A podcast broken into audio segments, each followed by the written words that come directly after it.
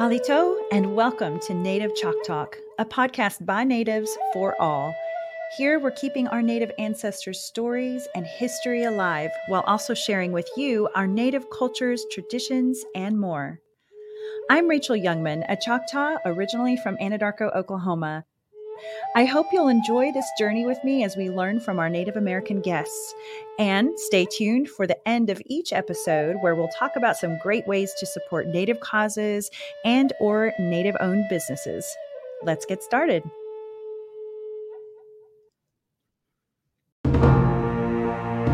I am more than a maker. More than an athlete. More than a pastor. Chata Ilifinachili. I am Choctaw proud. We are the Choctaw Nation, and together we're more. So, in season two, episode 18, I got together with Megan Baker from Choctaw Nation of Oklahoma Historic Preservation Department. We talked through her extensive work in tracing the history of our Choctaw people decade by decade and in monthly articles of the Iti Fabvssa in our Choctaw paper called Biskinik. So, back by popular demand. Welcome back, Megan. Thank you for having me. it's only been a year since our last recording. Only a year. It feels like so much longer.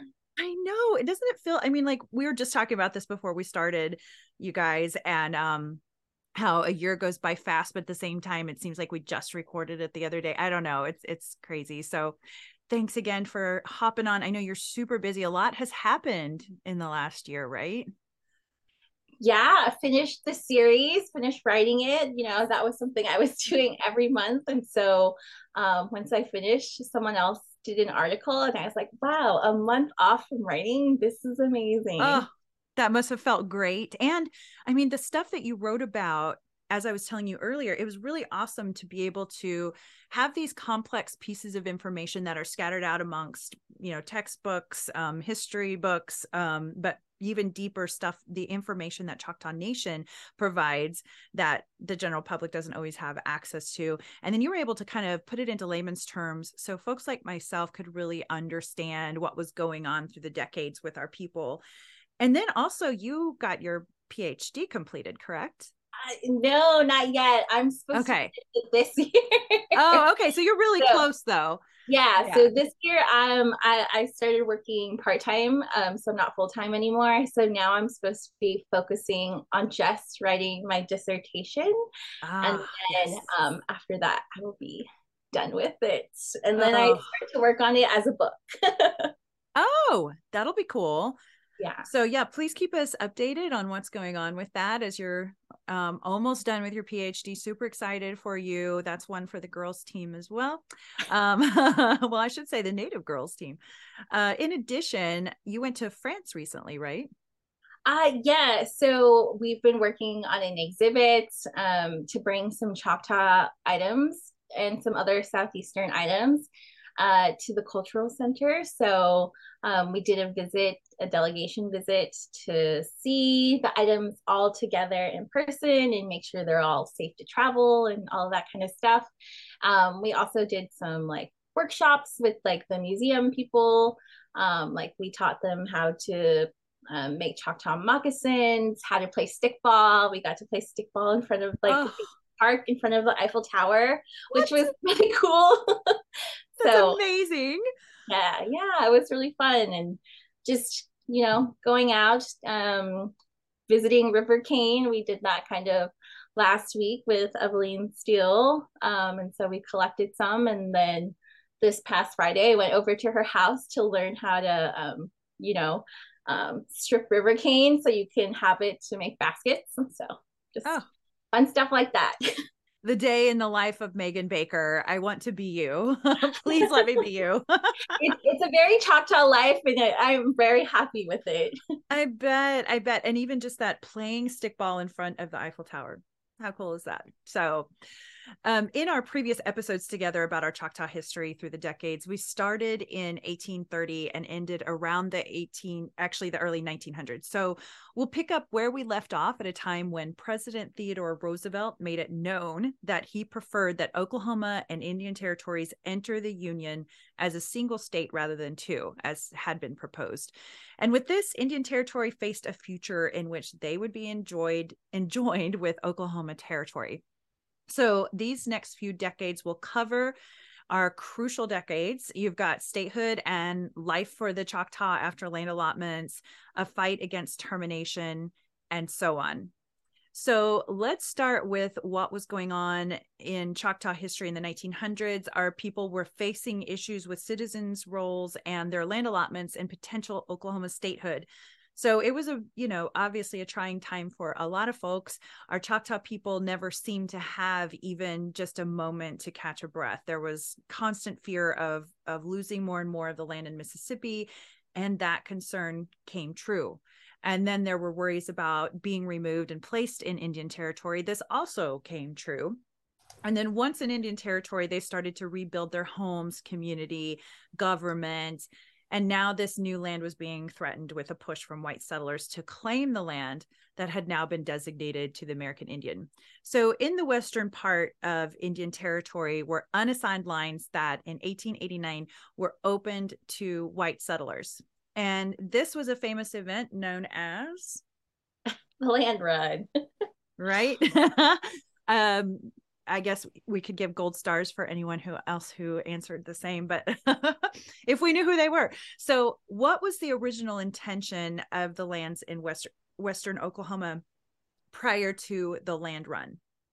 Yeah, so a lot basically all of the land that was kind of Oklahoma was originally like um designated to the five tribes through the treaties. So everything that was um, basically southern Oklahoma and then just a little bit into the Texas Panhandle, that was originally allocated to Choctaws when we signed our 1830 treaty.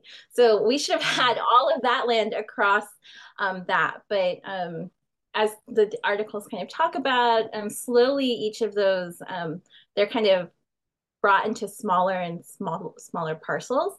So um, you kind they had to get rid of the part that went to Texas, and then um, there's a parcel that was like the Western lands, and so um, that was kind of like the the least district is what they called it. Mm. Um, and then you had a section, you know, half of the that, that middle section became Chickasaw Nation when the Chickasaws um, came over and settled um, in Indian territory. And then, of course, we have, you know, Choctaw's small um, parcel. So it, it all gets really kind of chopped up. And so the right. other, like the hierarchies had a lot more of theirs, and that gets kind of whittled down as well. And so they kind of decide to kind of allocate that. It's like, oh, maybe we'll put all the Western tribes like um, in this kind of area. And then eventually, you know, they're like, mm, we could um, we can move some white people over here. And so um, then it becomes um, that parcel um, known as Oklahoma Territory. I find it interesting that they sounds like they may have had the mindset, maybe not all of them making these decisions, but there seemed to be a mindset of, oh, this will be easy. We'll just do it this way. You know, and it's like, oh, well, there are human beings involved in this whole situation. But so those those Western tribes, the Plain tribes, what was supposed to happen to those tribes then if the area was going to be opened up to settlers? so they get kind of moved off i think i don't know this one this part as well but i think they are kind of like allocated to much smaller parcels um you know okay further south Gotcha. All right. So Indian Territory was supposed to be de- designated to all the tribes that had moved in, many of their people suffering and dying along the way to get there. So, how in the world did this land grab happen to come about? How was this even allowed when this was territory designated to the tribes? It's it's you know the years of kind of different treaties going on like just in the case for choctaw nation like what was a very large parcel of land becomes when gets chopped up into littler and smaller pieces and i think yeah. that happens in those other parts um, of what eventually kind of becomes Oklahoma territory. You have those kinds of parts. They're like, oh, um, the Cherokees aren't using this land, so we're just going to kind of make it um, the Cherokee Outlet and kind of all of those different things. And that it happens in those like small kind of legal ways. You know, each of those tribes are going through their own kinds of issues. Like there are things that the US government isn't upholding in the treaties. And so they're kind of so desperate for you know the the things that they were already promised they're like okay fine then like another cession of land wow. and so that's kind of you know they're really pushed in these um positions that they don't want to but you know like some people you know peter pitchlynn was really desperate to get money that choctaw nation had been owed. Um and so he became a lot more open to like different kinds of things that he wouldn't have otherwise because it was like here's a million a couple million dollars that's like not been paid out that needs to be paid out. And so um, they make all these concessions but then they don't even get what they're kind right. of and so um, that's a really big thing that's happening in that time period And such is the story of the Native American, my God. So, for those of us who grew up in Oklahoma, the land run of April 22nd, 1889, was really a big part of our Oklahoma history education. And those lands that were supposed to be reserved for the Plains Indians and other tribes, but were about to be opened up to non native settlers, were considered really ideal areas. And those lands were, according to oklahomahistory.org, the Cherokee outlet on the north, bordering Kansas, the Iowa, Kickapoo, Potawatomi reservations on the east, and the Cheyenne and Arapaho reservations on the west. And these two would later be opened to settlement. To the south lay the Chickasaw Nation, as you mentioned earlier. So now comes the land run, a land grab for settlers to lay claim to these lands that had been promised to the Indians. And the article goes on to say the great dramatic moment came when, at the stroke of noon, starting signals were given at the many points of entry. In some instances, it was given by a blue clad military officer firing his pistol, or by a trumpeter, at times by a citizen firing his rifle in the air, or, as at Fort Reno, by the boom of a cannon all produced the same results a, tumult- a, tumultuous avalanche of wagons and horsemen surging forward all in one breathtaking instance that had to have been a crazy sight to see, huh? Yeah, it's and Oklahomans love to kind of recreate this moment. It's such a moment of kind of origin, but it's such a like profound moment of like dispossession, and that's always kind of um, you know right. that always gets whitewashed i think a lot of the times you know they, a lot of native groups in oklahoma native um, have been like we shouldn't have these land runs. These are racist. Like these celebrate really genocidal policies, and um, you know they're really insistent upon it. And so um, I don't know. It's one of the great complications I feel like of Isn't you know it? living in Oklahoma and like knowing that like this is how this place came into being, um, but then you like still love this place. right. So, yeah, know. you know it's really weird. There's such a conflict in my brain, you know, like there's this book that I loved reading when I was younger called the um, Oklahoma Land Run or just Land Run. But I still love the book because it really does. It's written by a woman who didn't grow up in Oklahoma and yet she captures Oklahoma so well about the red dirt and and then, you know, all these things happen leading up to the actual run itself. It's not really a history book, it's a it's a romance novel.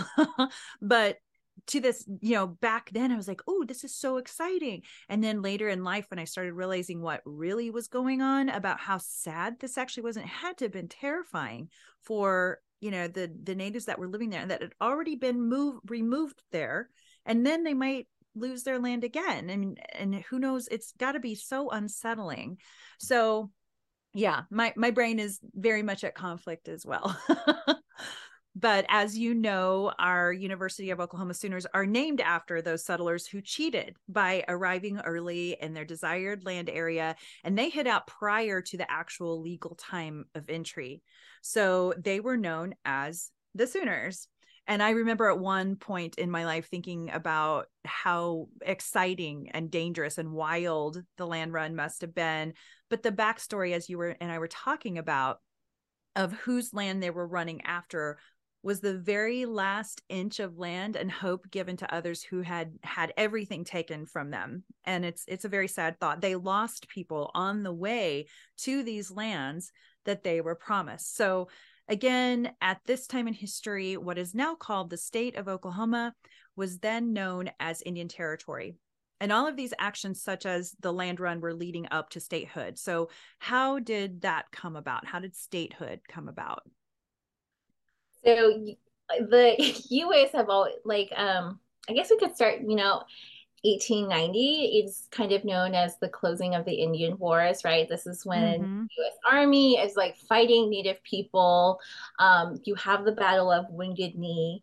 And so that's kind of a big defeat. And so they're like, oh, all right. So, like, we've conquered the whole continent.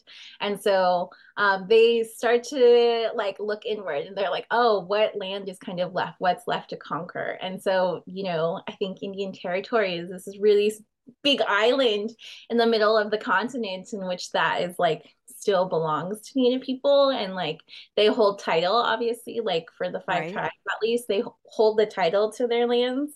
And so I think there's this kind of um, real turn to like and focus on um, Indian territory and kind of like, oh, how do we get this kind of area um, and how do we kind of incorporate that into the United States? And so um, that area that was part of the land run, it eventually kind of comes together as Oklahoma territory. Okay. And then while you have um, the five tribes lands that that's collectively kind of seen as indian territory even though you have like you know um in cherokee nation they have other tribes kind of living in their land and so it's kind of an amalgamation of all of them but it's basically um those lands of the five tribes. For sure and i remember reading in your article about how after that land run that congress had passed the organic act of 1890 which organizes lands into Oklahoma territory. So first it had to become a territory and then a state and then join the USA. I never I never even thought about that. It's been so long since we've created a new state. So so in 1906 Congress passed the Five Tribes Act and that was trying to change how tribal governments operated, right? So so the US became responsible for land offices and the entire school systems and all that, right? Yes. And so, but um, kind of even before that, right? Like you start to have that process of allotment. And so that's really what kind of leads up to that 1906. Oh. So you have to have that happen, of course, before you get to kind of that point. Right. Because allotment, you know, which kind of starts back in, you, you could start to say it's like in 1893 when like um, the Congress creates this, the Dawes Commission essentially to send out um, this these three people to kind of um, do a poll of the five tribes being like do you guys support allotment? And they really really tried to convince everyone that allotment was a good idea but like everyone just kept being like no we do not want allotment. You're gonna love it. You're gonna love it. It's gonna be great yes and so i think it's like about the first two times they fail like just it's a complete failure and so yeah. they just keep having to go back and they're trying to like you know convince people that allotment's a good idea and so this is kind of you know when um, the us there's a lot more pressure being put on those five tribes to mm-hmm. allot their lands because you know allotment means like um, everyone has um, private property and it's kind of individual ownership which is very different from the way that the five tribes owned it like they owned it um, collectively you know choctaw right. Had title to the land collectively. So you can't just like sell off parcels on your own as an individual, you know, everyone had to really commit to it. And so it was really, really difficult for them to get allotments to kind of um, happen. Um, and so, you know, I'm kind of skipping over to another part of the articles, but you know, everyone, um, the leaders, like, so it's something that got became debated in Choctaw politics. It was like a really hot topic, and you had like pro allotment um, people, um, anti allotment people, and so they're just like constantly kind of going back and forth about it. Um, but I think what eventually kind of wins out um, is that people are like, you know, we can't stop allotment from happening. Look how it's happened across the United States. You know, they're they're they're really like taking a step back and looking at the landscape. Like how have tribes like handled allotment? How's it kind of like worked out for them? Because you know the other all the other tribes did had allotment back in 1887, and so they're the five tribes are among the few who haven't had their lands allotted. So they they they kind of like they're just reading the room. You know, they can see what's kind of going on. Yes. Yes. So the dominant kind of um, um, idea is like you know i don't think we can we can do that much about it so we should do this on our own terms you know we should like just go, say yes to allotment but then we get to decide exactly kind of how it's done and so that actually ends up being what happens for at least choctaw nation like they're able to negotiate certain kinds of terms um, that are a little bit more advantageous than I think um, maybe some of the other five tribes. Um, and so that that's a really kind of significant thing um, that's happening in that allotment period. And so that's under Green McCurtain. He's kind of um, I know there are so many memes on Facebook where people are like, Green McCurtain is the biggest traitor to all Choctaw people.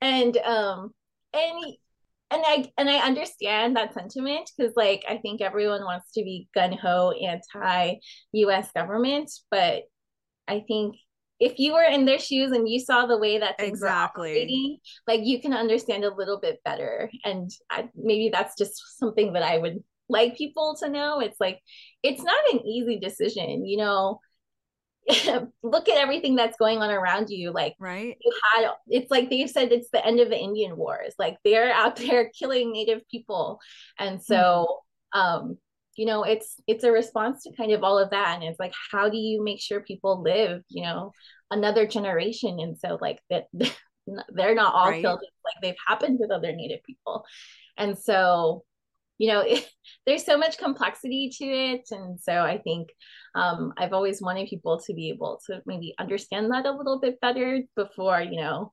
Before judging. Anything, yeah what judging. would you do? You know yeah like if you had yeah. all these kinds of resources you know like we had people in congress. We had very educated people and they were doing what they thought was best in those kinds of circumstances Absolutely. And it's something that I kind of get on a soapbox about too. I'm so glad you said that because again, who knows what the right answer or the right thing would be to do for in any of those situations, but all they could see was that okay we can either be wiped out forever or you know we can try to fight back we can have a or we can have a business mind and basically go how much can we possibly get out of this and take advantage of the situation to our benefit because it's probably our only option in the whole scheme of things if we want to keep everyone safe and continue um, to build our tribe and to build our people and to continue having more babies and that kind of thing instead of just allowing the tribe to die out um, at the hands of the non-natives. So I am completely with you on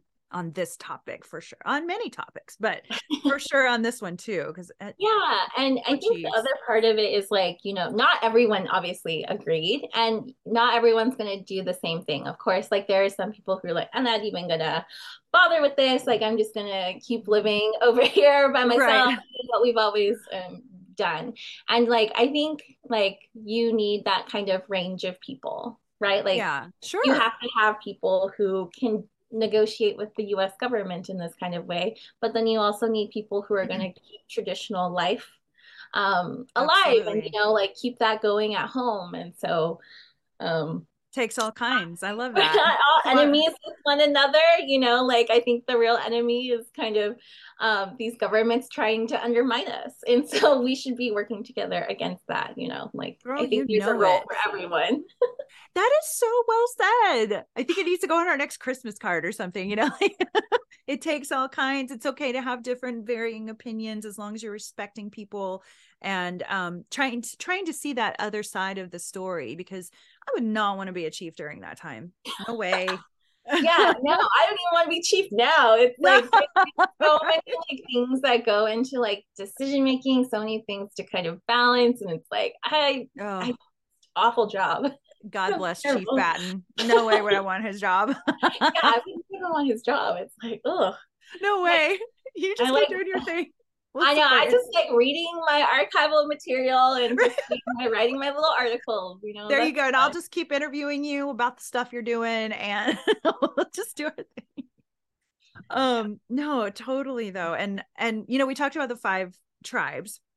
So for those who are still trying to catch up on what all that means, um, that's the Choctaw, Chickasaw, Cherokee, Seminole, and Creek, now called Muscogee.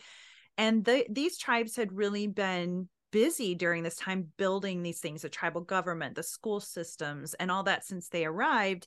Um and i was i remember reading in the articles about um there was something about a change coming from section 5 of the five tribes act if any of the five tribes chiefs refused or neglected to do his duty, he may be removed and the US president would fill the vacancy. And that aspect of legislation, which is something I didn't know before, that's still in effect today, right? Uh no, they they I think they kind of repealed that particular section. Um okay. Yeah, they def they definitely took that out once you know once people learn kind of what was going on and then you know and you have the AIM movement, everyone gets really fired up and Ah, they definitely okay. so okay, that's good. That's good. We don't we don't want that in there. Um, just take that out. Um, and then uh, March fourth, nineteen oh seven, was also set as the closing date for the Dawes Rolls by the Five Tribes Act. And so, as a reminder, the Dawes Rolls were the requirement for the five tribes to enroll in for multiple reasons. One of those reasons being so that they could receive their land allotments. So, tell us more about the issues that arose with those land allotments.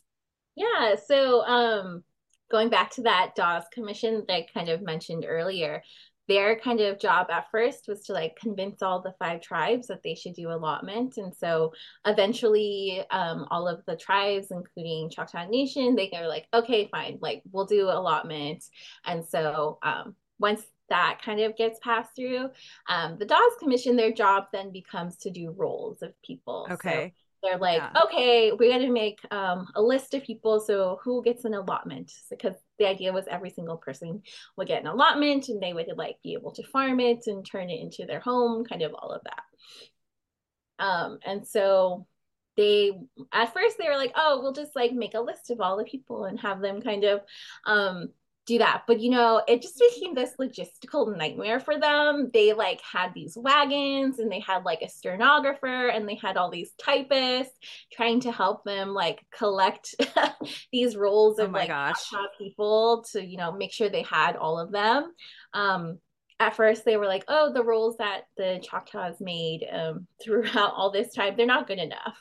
But then once they kind of saw how difficult it really was to like have a roll of every single citizen, uh, they're like, okay, well, we can use those lists and then do our own lists and kind of like verify if people are Choctaw. And so one of the things they would do is like they would have like kind of interviews where people would just every they'd be like, okay, we're gonna be in Atoka on this day. So everyone come. And so people would like come and camp out so they can kind of do their Dawes um, interview basically. And so they would like meet with the commit like um, the committee and they would like ask questions like who is your mother?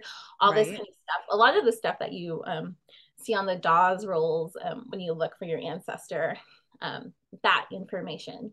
And so um, some people like had um, other people kind of corroborate who they were um, to be like, oh, they actually are Choctaw. They're not just like a random white person who walked off the street, which was actually Which happened. happened a lot. There were a lot of white people trying um, to get onto the Dawes rolls because they wanted a land allotments because they just heard free land, and so they're like, Sneaky oh, little okay, we'll boogers. sign up. And so, um, you know, you had people who would um, like they'd be like, oh, I was married to a my second husband was Choctaw, but then I've remarried and I've married this white guy, and we have our four kids, and so we should all be put on the Choctaw rolls. And Oh, so um, this was something, you know, Choctaw Nation had attorneys, and so like they were tribal attorneys basically, and so his job was like. No, according to our law, it's like if you remarry, you're not no longer kind of considered Right. a citizen, right? Like you've uh, left that because you no longer um, are a part of that. And so he would like have to take those people to court because of course those people when they would get denied they'd go to the us government being like oh they falsely denied my application and so then he would have to be like all right this is what the law is this is kind of what happens and so um I mean, that had to have been, as you mentioned, some chaos, but also just that that cleaning things up constantly had to have been such a pain. I mean, we're talking about thousands of people, so, so um, yeah, very yeah. interesting. And uh, so, so sizes of the the land allotments were determined by quality and value of land, correct? Yeah. So uh, I think a lot of people are like, they really stick to the number 320. And so 320, I guess, is like, it's um, your land allotment is the average cost of um, that, like the qual, like okay. what the land is valued at. So, like, if you had a really rich piece of farmland, then like you're not going to get 320 acres of it because it, it costs like the value of it is way more than like something that's a bunch of rocks. Um, yeah, right. Like acres of rocky land.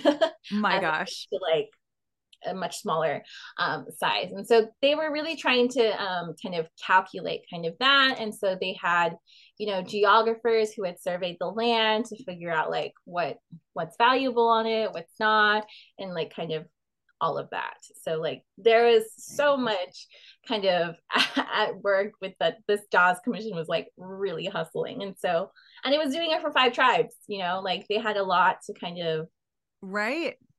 um um calculate. And then you know of course there was like the choctaws who live in mississippi. Like they had to um most people the other five tribes they didn't really leave people kind of they didn't have the option um, to leave people behind as choctaws did. And so the mississippi mississippi choctaws are kind of a very um, kind of exceptional in that kind of way you know like they had the opportunity to come over and get allotments and kind of prove um, that they're choctaw. They also like sent people to mississippi to do rolls of them. Um, so that that that added another layer of complication good god. uh, the Dawes rolls and so i think that's probably like why if you're like why is it say mississippi choctaw for my ancestors?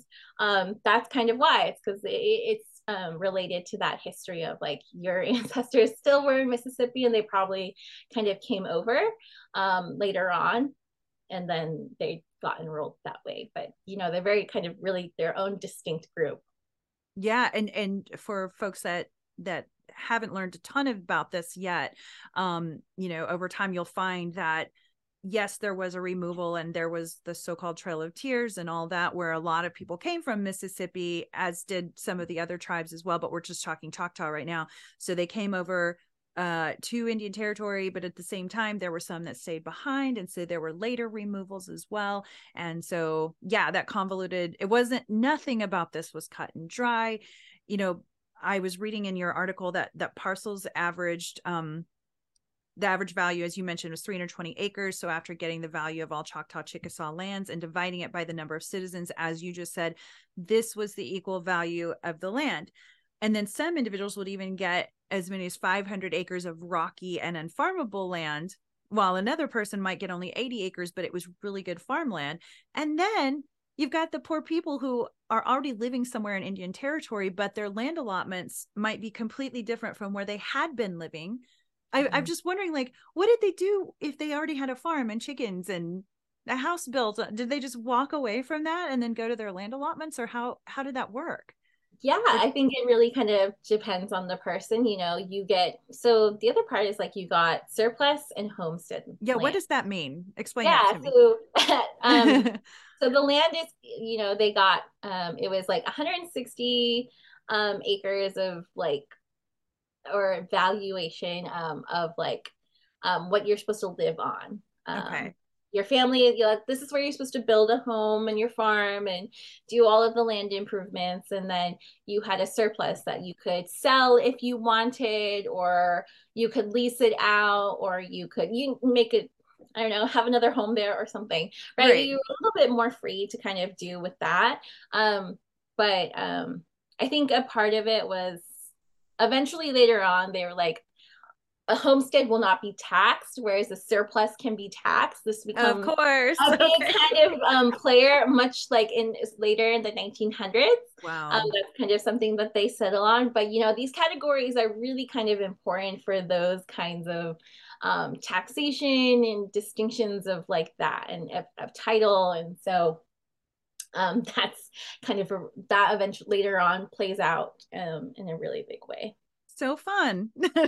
Okay, we're, we're gonna rip your lands from you, give you new lands, and then we're gonna eventually tax you on the lands that really were supposed to be a gift to you. But okay, um, you know, it really when I was when you were talking, it really made me understand why my family's land allotments were both in the Arbuckle Mountains, which is south, and then also further north in Wayne, Oklahoma. So it's like, what did they do? Did they just never go to the Arbuckle Mountains because it probably wasn't super farmable? But they definitely made, and to this day, our farmlands are still and cattle ranch and stuff like that is still in Wayne, Oklahoma. They sold off the Arbuckle Mountains part probably in the 70s or 80s, um, 1980s, and so that that makes so much more sense now. Hopefully that's a light bulb moment for other guests who are listening. Why why were my family's land a lot maybe it was surplus and homestead you know? So um land allotments were held in a restricted legal status. So just like american indians had been treated as though they were ignorant in the past this rang true here. So explain that restricted status for us Yeah, I think a lot of people are maybe a little more familiar with like trust land and um, non-trust land, and because that's how a lot of reservations are understood. But the five tribes are really kind of different, right? Like they're not, um, they're not called reservations, and they're not quite treated in the same way as other reservations in the United States, right? And this Mhm. goes back to the fact that you know Choctaws owned the land; they held the title to their lands whereas other reservations they're not holding title. And so this is a really um, um, very important distinction. And so that's kind of like why it is a little bit more complicated in indian territory and why people like don't think it's not a reservation or people won't, won't call it a reservation. Um, but it's just you know this little subset that's a little bit more complicated um, to kind of figure out. And so um, so the land restrictions basically kind of meant um, they it kind of like is a trust. Um, so people couldn't kind of sell the land. Um, they couldn't lease it without permission of like a the BIA giving you kind of permission to do anything because right?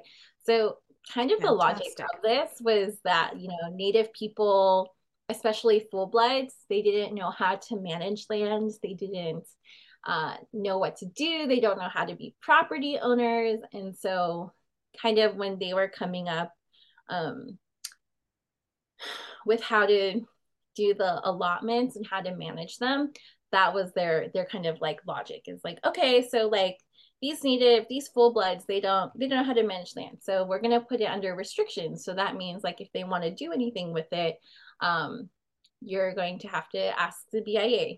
You have to get permission and um, all of that. And so this like annoyed everyone a lot. so you know- annoying so annoying um, people who were who you know who might be like um have be full blood but know how to like manage land like our cattle ranchers and are fully capable of managing their own enterprises and businesses and had been doing it for years. For years yeah. For years um when it was still um indian territory they had to like be go to the bia and be like ask for permission to do things that they already knew how to do.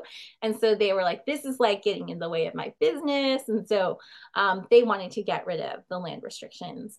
Um but then you know people would also you'd have people who would write letters being like i don't know what's going on. So like can you like not can you keep the restrictions? Because like i really don't want to pay taxes on this. Um Ah, that was also like a big kind of thing. Um after statehood um the state of oklahoma kind of realizes it doesn't really have any money and it has no way to make money because half of the state belongs to a lot of native people because they're allotments. And so um, they're all held in restriction. And so that means they can't tax them. And so you have so i remember going through all these kind of con- congressional testimonies um, where they were just complaining and just talking about how how all the native people were like using public schools and all the roads and they shouldn't be allowed to because they weren't paying taxes and so they like came up with this like crazy figure of like oh like the US government should pay us 10 million dollars because all of these native people aren't paying taxes and oh, so really? yeah yeah and so that becomes actually like why you have the blood quantum requirement kind of um, be introduced to the land restrictions um, and this kind of like you know at first it's only supposed to be for 20 years but then 20 years go by and people are like no we still want the land restrictions and um wow. but then it's so kind of complicated and so they're just really kind of trying to negotiate a way so that they get tax money on the land. Um, you know, that was always supposed to be Choctaw land, you know. And so that that's kind of um I hopefully helpful to understand about restriction. Yeah, definitely. It's something I didn't even realize was a thing. Um something that I do think a lot of folks would know is a thing is when it came to orphan children and then individuals with di- disabilities they were a lot of times offered a guardian for their land or told they had to have a guardian for their land allotments. Um so i mean i think we've talked about this before but why don't you share a little bit about what would go on with that guardian scenario yeah so their guardians you know you, you had to have a legal guardian guardian to kind of manage your land and any kind of leases or anything like that. And so there were a lot of like white men who came around and like made careers off of managing the um inheritances and land trusts of native people. And so they would um lease out the land um, and then get money from that. And so they would pocket the money for being like, oh, I managed your land for you. And so um, I get this kind of thing. And meanwhile, these like kids are living in poverty and like all these kinds of things. And so, like, that's something that happened to like families across Indian territory. Um, Angie Debo really writes about this really well in her book, um, And the Rivers Still Run. And like like she got in trouble because she was like exposing all of these like like Oklahoma politicians and important businessmen being like, look, this is what you guys are doing with all these native people's lands. Like you're right. siphoning money off of them. And, you know, like she almost couldn't publish her book.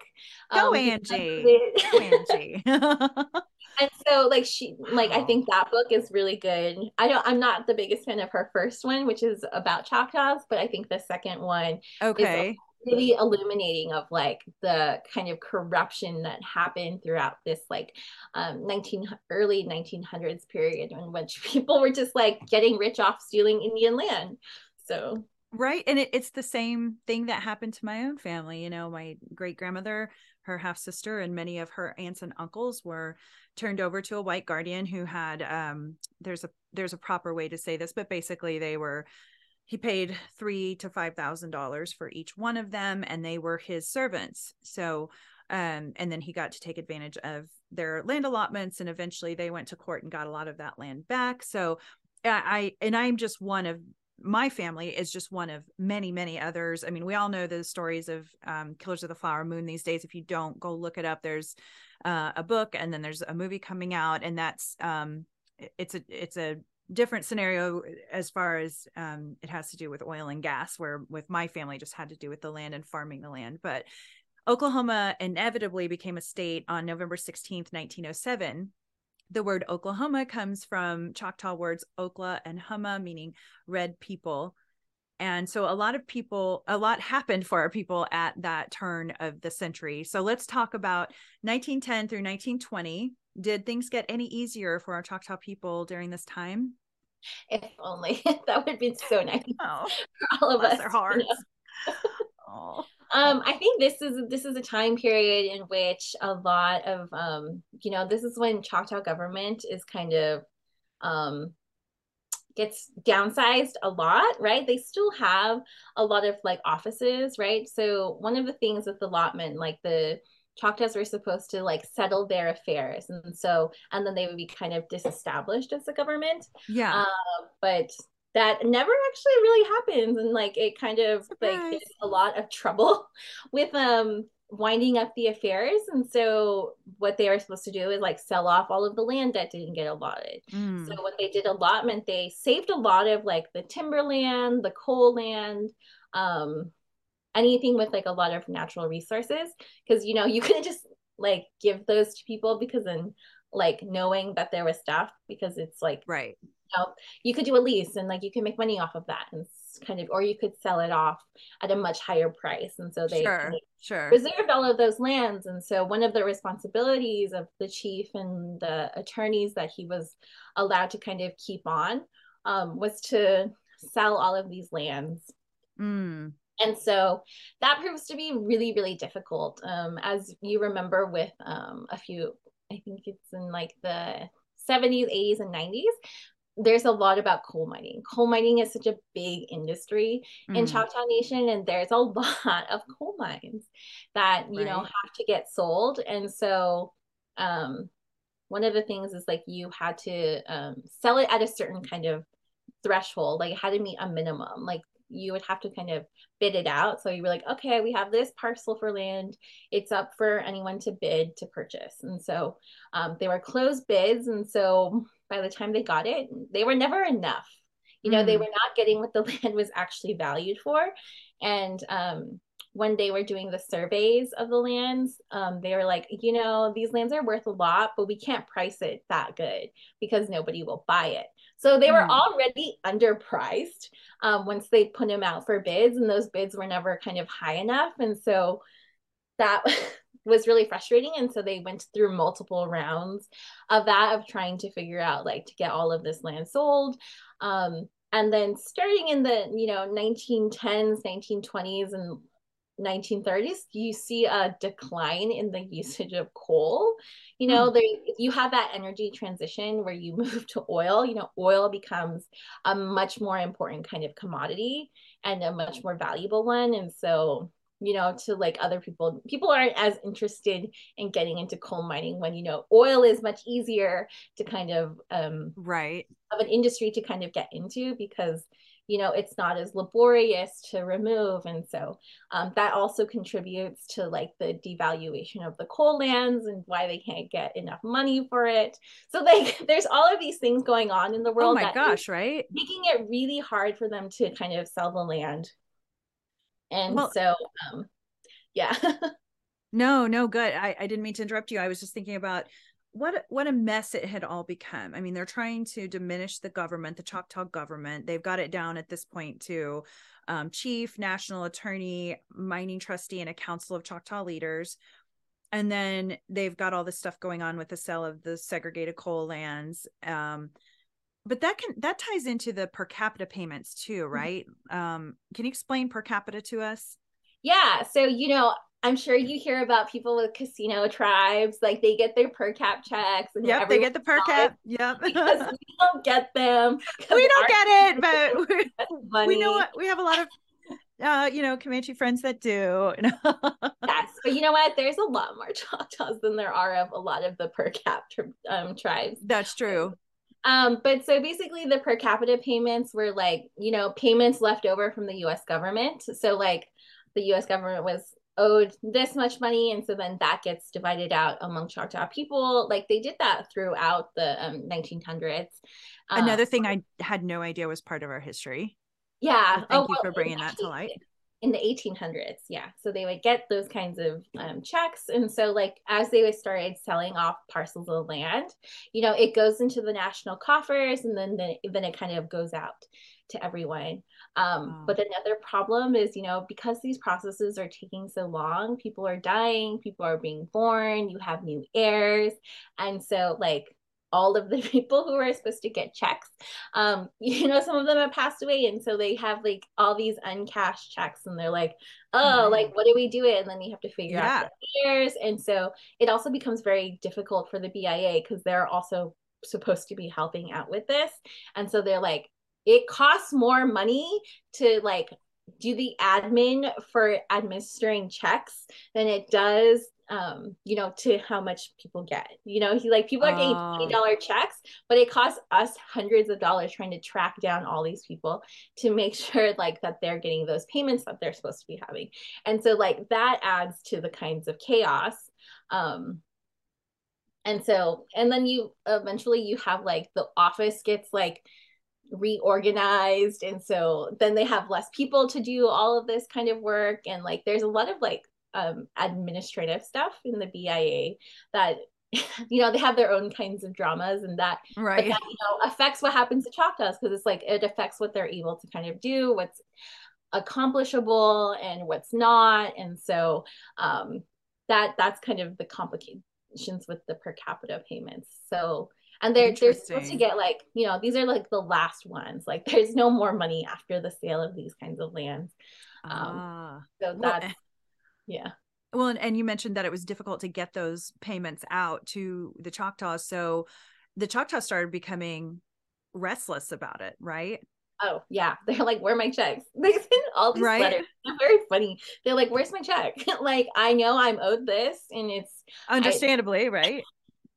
Yeah and so i think um you know i did a lot of archival research in the 20th century and so just reading these letters that people would write to the bia or like congress or like the chief they're just like angry Oh, really? Oh boy. yeah they've got a lot of attitude you know um and so it's always like fun Yeah. to like you know they get told off like rightfully being like we were promised all this stuff and like what's going on like what are you doing over there you know just being yelled at and i Oh, I, yeah. I took a lot of joy out of reading those I bet that was really interesting because again, people are you know trying to rely on this as part of their their living. I mean, so to not get your per cap payment would just be a terrible thing for them. I mean, god, there's so much unrest, so much so much chaos as you mentioned. I think that's a good word for it. And and in fact, that restlessness eventually leads for them to start calling for the Choctaw government to be abolished, which is a scary thought too on the other hand. So we'll talk about more about that later, but tell us about the role of chief at this time. Yeah, so Chief's job was basically to make sure that everything got sold. You know, he he kind of was like really overseeing uh what whatever was going on. Um I think by this time it is who is it? Um trying to remember. It's not Green McCurtain. But you have all Um. these um chiefs who then um you know they're they're kind of you know it said that the chiefs would be appointed by um, the US government Right. or by the president but um and i think a lot of people really pick this up and they you know we didn't even get to appoint our chiefs but um when you actually look at the records of how things were done and managed choctaw people were deciding who the chief was going to be like um you know the local bia officer knew what was like going on. He's like oh these people feel a certain way about this person. Like they knew that they couldn't just pick anyone willy-nilly. Like they really had to right. be like attuned to like what was happening on the ground with community members and what their issues were and what they were concerned about. And so like they did hold their own kinds of like elections right? Like yeah. i don't think they're like the elections that we um, think of now, but they're like much more like grassroots and community oriented. But people are like gathering, being like, okay, we want this person to be chief. And so then they're like, okay, we picked this person. So you tell the Secretary of Interior, and the Secretary of Interior will kind of up- make them the chief because by then Ah. the you know the US president he's like I, I don't know what's going on man I I appoint the secretary of the interior to like pick whoever because right. like he's like I, I don't have like the time to learn about what choctaw politics is on at that time right. so, right. um like this is what it says on paper but what actually happens is so different and so i think that's also what i'm really trying to show it's like what actually happened um, on the ground is very different than like these things that we read kind of just as like Yeah. Right. laws. And so it's like a lot of Choctaws had a lot of agency and were able to decide on their leaders. And sometimes they weren't happy with what their leaders did, but then they would like, you know, pick someone else. Right.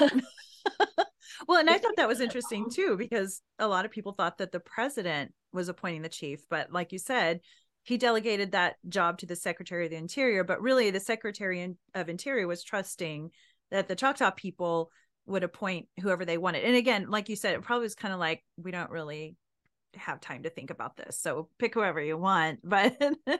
but it it seems like that's significant though, because the Choctaws still had power and control over their affairs despite the interpretation of the law that stated the US president appointed the chief. So that's that's one small thing they did have some control over, which is kind of rare. So, um, so we're moving forward now into the 1920s, and this decade came with some heavy duty land allotment issues. So let's dive in. After the end of World War One, Choctaws, like the rest of the country, were dealing with the effect on the economy, coupled with the results of federal budget cuts and their own governmental power reduction. So, explain to us about the coal and asphalt lands and they're still trying to get those per capita payments to Choctaws. What what has now happened in this decade? Yeah, so they're still trying to figure that out. They're still trying to sell all of those lands. You know, it's I think it was about I don't remember it. I think it's about six million acres, maybe. It was wow. a lot. I don't know, wow. but it was lot, not that many. it's, like, it's a good chunk of land and it's worth a lot of money. And I think increasingly coal becomes like less viable. And so they were like, Choctaws were like, can the US government just buy this from us instead of like trying to sell it to a private um, private person like it's just it's so much hassle. And so but you know for the us government to like buy this like giant parcel of land it kind of has to go through congress. Like they have to approve mm. it and it has to go through all of the congressional avenues and that is its own you know con- congress is its own kind of mess you know there's lots of wheeling and dealing no way. And so then that becomes kind of the new kind of focus is like are they like okay like if the us government buys it like how are we going to make it happen? Like where's the money going to come from? Right. kind of all of that. And so that really has to get figured out um, in this time period. And so that's really um, what they're trying to do and they're you know valuing the land and kind of figuring out what what to do with it. But you know, and as we mentioned before, people were complaining, be like, "Where are these checks? Where where's the money? Show me the money." Yeah, um, totally. thing that they always are like holding over people's heads, being like, you know, we just got to sell these coal lands, and then you'll have your check, and it'll be a big fat one because it's a lot of land. Um, oh my god, so, people are just really antsy to get this particular um, check, and so as you had mentioned earlier, this is like the people's growing frustration with this causes them to be like, you know what? Why do we even have a Choctaw government? We right. should get rid of them because clearly they're not doing their jobs because they have not this land yet. And it has been 20, 30 years now. And like that they said they were gonna do this Damn. thing. Haven't. And um wow. It I feel like you really it you when you go in the records and you read all of the kind of correspondence, you see the kind of like background drama that most people will never ever know about. Um, right, right, exactly. And so, like, you can see, like, in the letters that Chief writes, and the letters between like these BIA officials, like, they're really trying their hardest to like get things done, but something falls through, and mm. just chaos in the office happens, really. And so, right. um, but you know, most people won't understand that. And so they just kind of just assume no one's doing their job. But i think you really see in the correspondence that people are working really really hard to get yes. done, but it just it's not happening in as fast as people want. And on top of that they're native so anything they want is going to even take longer because just because they're not top priority. Um so that that's crazy. Did they ever get their per cap payments so uh, eventually you know all the the coal lands um it takes another um you know carl albert becomes a really important kind of player in this time period. This is starting mm. to get into the 40s um but he becomes a really powerful kind of advocate for Choctaws because you know Carl Albert was the representative for District 3 and so back then District 3 um you could say is like the Choctaw and Chickasaw nations. Like that was entirely kind of his congressional district. And so okay. it was actually he had like a very different relationship with Native people that I think is pretty rare because he really cared what how, about Choctaws. He wanted to know what was going on. He wanted to know about, you know, issues that they were having and so he really listened to whatever they wanted and like really tried to be an advocate for them totally. to get whatever they thought was really helpful. And so um, it's in 1949 that they finally kind of Oh my gosh, really? to sell the coal lands. Yeah, yeah. And that that's oh. when they start they're kind of able to get that check. That's really sad because a lot of people by that point have passed on and that's that's sad. But yeah. and then on top of that, there were issues around the land allotments, which is baffling to me because the removal was in the early 1800s and yet here we are in the 1920s and 30s, and there were still issues with the land allotments. Can you please help me understand this? yeah. So the land allotments, you know, um, because it had been they were allotted out, they were no longer kind of um, the purview of tribal government. So the chief really had no power over like whatever happened um, to some individual Choctaws, like you know if like someone had stolen their stopped paying their lease and they're like oh we're taking over your land and they tried to do something they really couldn't do anything right. about it and so like the most kind of recourse that they would have is like writing a letter to Carl Albert or some other person in Congress or writing a letter to the president being like hey I'm having this kind of issue um you know the bia has so many oh my god right? issues to deal with. And um in this time period i think oklahoma is like the most populous native population. And so everyone's still living here living on allotments having all these kinds of issues. And they're like they're all going through the bia but they don't have enough people to like handle this because you know um you know they would send they had a probate attorney who would like go to the different courts trying to figure help people out being like oh okay this is the problem this is how you kind of fix it and all this stuff. There's just like yeah.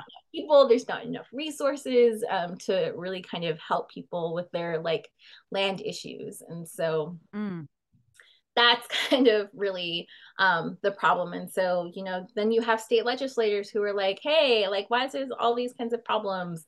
Hey, we need to tax more land. And so they're the right. ones starting to fiddle more with like the land restrictions and introducing um, like you know, as I'd mentioned before, the blood quantum kind of requirement, being like, okay, you can have it instead of for the next 10 years, 20 years or like you know cutting down the kind of timetables for that because yeah. they, they, still really wanted everyone to be off land restrictions but then by this time people were like you know we really these land restrictions are helpful right like it's nice that we don't right. have to tax on our land like that's yes. actually very useful for me as a person yes so then they start to kind of fight against it right i think the logic I think from the present, you would think people wouldn't think people would think blood quantum is a thing is a bad thing. You don't want to have that kind of thing.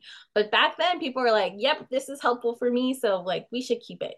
And it so saving them back then. I mean, yeah, considering yeah. the circumstances yeah so you, you really have to kind of know everything that's going on to kind of understand people's logic in this time period but. oh absolutely and I, I think that's such a good point you know we see we're on the native forums all the time i'm sure both you and i and and you see a lot about being angry about the blood quantum and i get it like there's two sides to that story that i completely understand um but again understanding what's happening in history at this time and what's going on with the government this was what they needed to be able to hang on to everything. So and and as you mentioned oklahoma politicians sought to have the restrictions removed so that they could tax the land and undermine the choctaw land ownership and so did the politicians succeed in in lifting the land restrictions and starting to tax the choctaw yes so that was kind mm. of the big things it's like when they could implement that 50% blood quantum they're like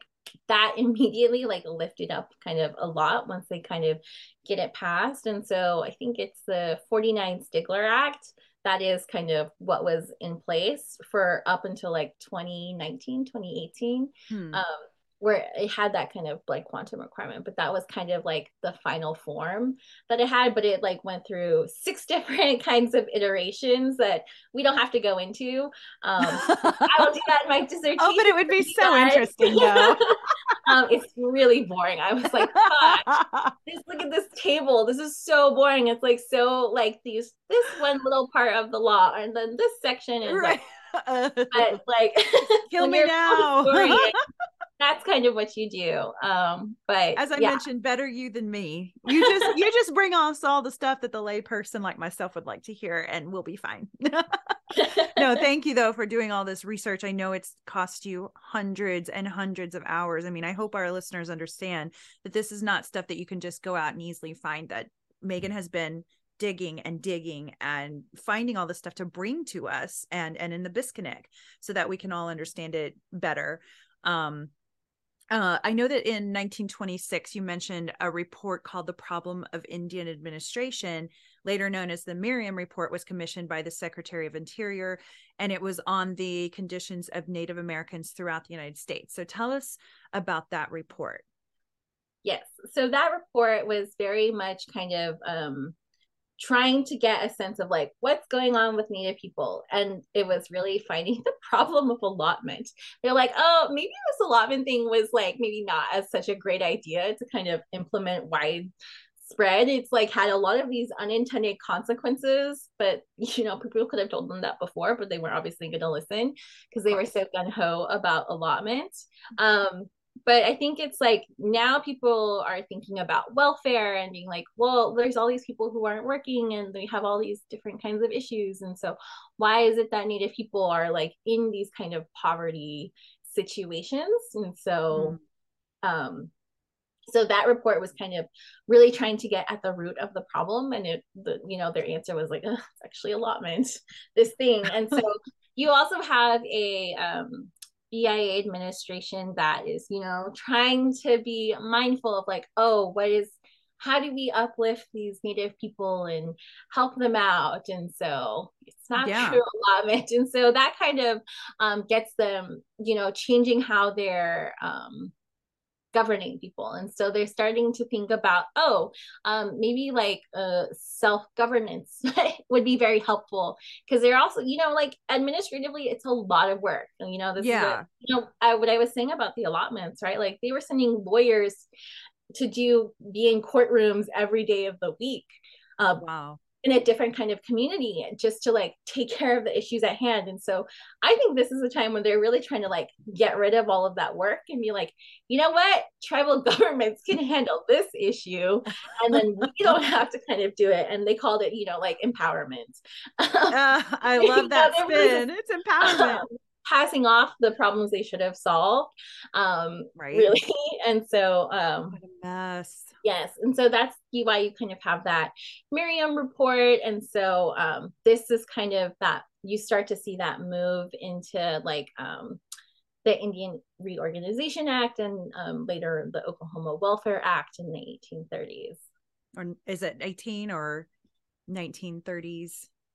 Uh, oh, sorry, 1930s. Yeah, that's okay. The only reason I wanted to clarify is because in my own brain, I would, I, I know that I would probably confuse that and say it wrong to somebody else too. No, it's totally fine. Um, so um, 1929 was the onset of the depression, and as we head into this new decade of the 1930s, it was now President Franklin D. Roosevelt's administration, and he pushed uh, for policies like the New Deal to stimulate the economy.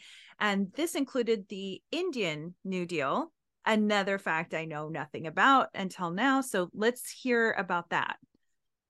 Yes. So the Indian New Deal was really trying to promote like native self governance, right? You know, they saw the problems with poverty.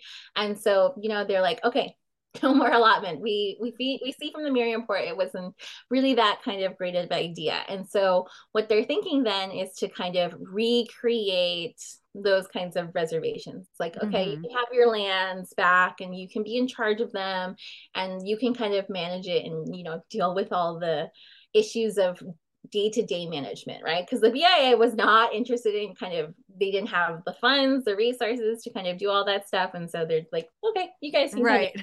It'll be kind of your issue now. Yeah. how difficult it actually is because you know you have to follow all these laws and respect people's rights and you know, you know yeah. It's just um I think that they had to do. And so um, you know, when they did that report, you know, a lot of those commissioners on the Merriam report, like they went to native communities and they like did these listening sessions being like, what are problems that you have? And so, um, you know, native people came out and they told them about it. And so, you know, when they kind of heard about like native people getting land reservation having reservations and being in charge of their tribal lands again they're like this is literally the opposite of what you just wanted us to like you just try you've been we're still trying to sell this land right? This is still the 30s we're still trying to sell these coal lands like you can't be like you know we're not doing this. And so right. um, that actually leads oklahoma um you know because it also had so many native people not just like choctaws but so many others. And so that was like terrifying to them. You know, mm, like yeah, the way totally. that Oklahomans were scared about McGirt when it came back, when it happened in like 2020. It kind of like happened then too, because they're like, oh my gosh, there's so many native, like they they can't take over. That's right. the whole state. You know, they they're like they're gonna take over the whole state. Oh no, so they, yeah. yeah. Oh my God. And so they opted out to like be a part of the Indian New Deal. And so um, it takes uh, another couple of years they kind of because they like they're like well we still have these poverty problems and we still really want to solve them and so that's how you kind of come up with the um, indian oklahoma indian welfare act which is basically uh. um, a different format or like it's a bit of a remix that's kind of more palatable of less like giving native people more power um and so so you have that kind of it's so it's a little bit different but like originally Oklahoma like didn't take part in some of the like most important parts of that Indian New Deal. Wow. Interesting. So so that makes so much sense why it ended up being Oklahoma had some variations versus some of the other um the, the what was the one that was called before you said the, the re Indiana Indian Reorganization Act sorry so um, what were the benefits, though, of this Oklahoma Indian Welfare Act? So, uh, a lot of the problems, you know, the probates and restrictions like that used to be handled in state courts, and okay. that a lot of time. oh, I bet. State prosecutors, right? And so they started, yeah. they decided to move that to a federal court, right? Like, so federal court. So that becomes kind of takes that off the plate of the state, right? Like, that's a lot of stuff to kind of have to deal with.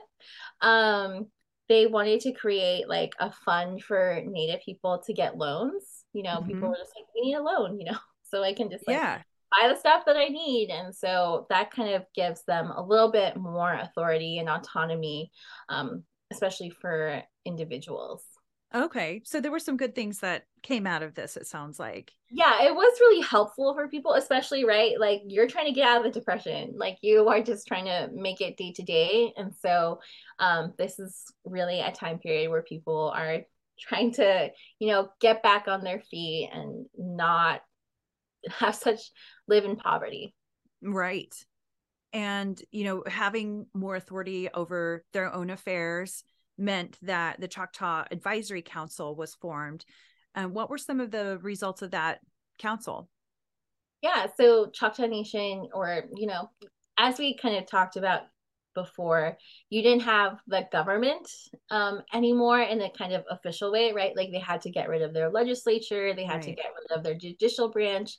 And so um, Chief really thought it'd be helpful to have Choctaws from every single kind of community be able to advise the different kinds of laws and figure out what's going to go happen. You know, before people were complaining about like Chief doesn't do anything, we should just get rid of him.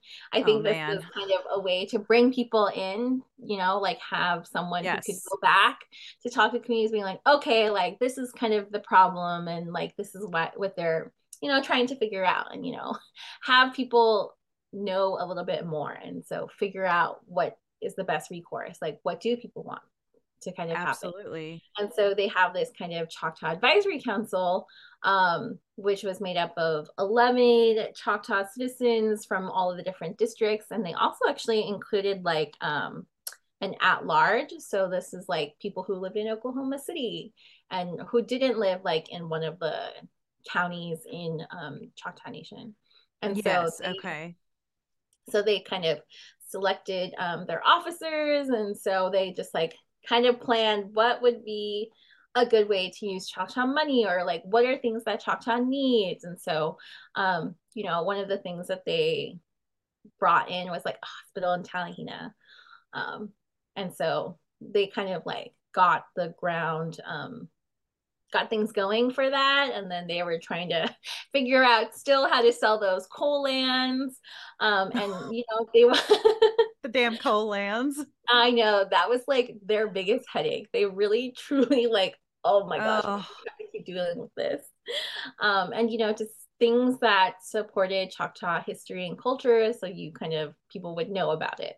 Yes good so i mean that's good that that was established as well you know obviously preservation and carrying on of our culture super important so it sounds like the council was doing some good things and then we're heading into the 1940s so you mentioned uh, Choctaw William G. Stigler, who was elected to Congress in 1944.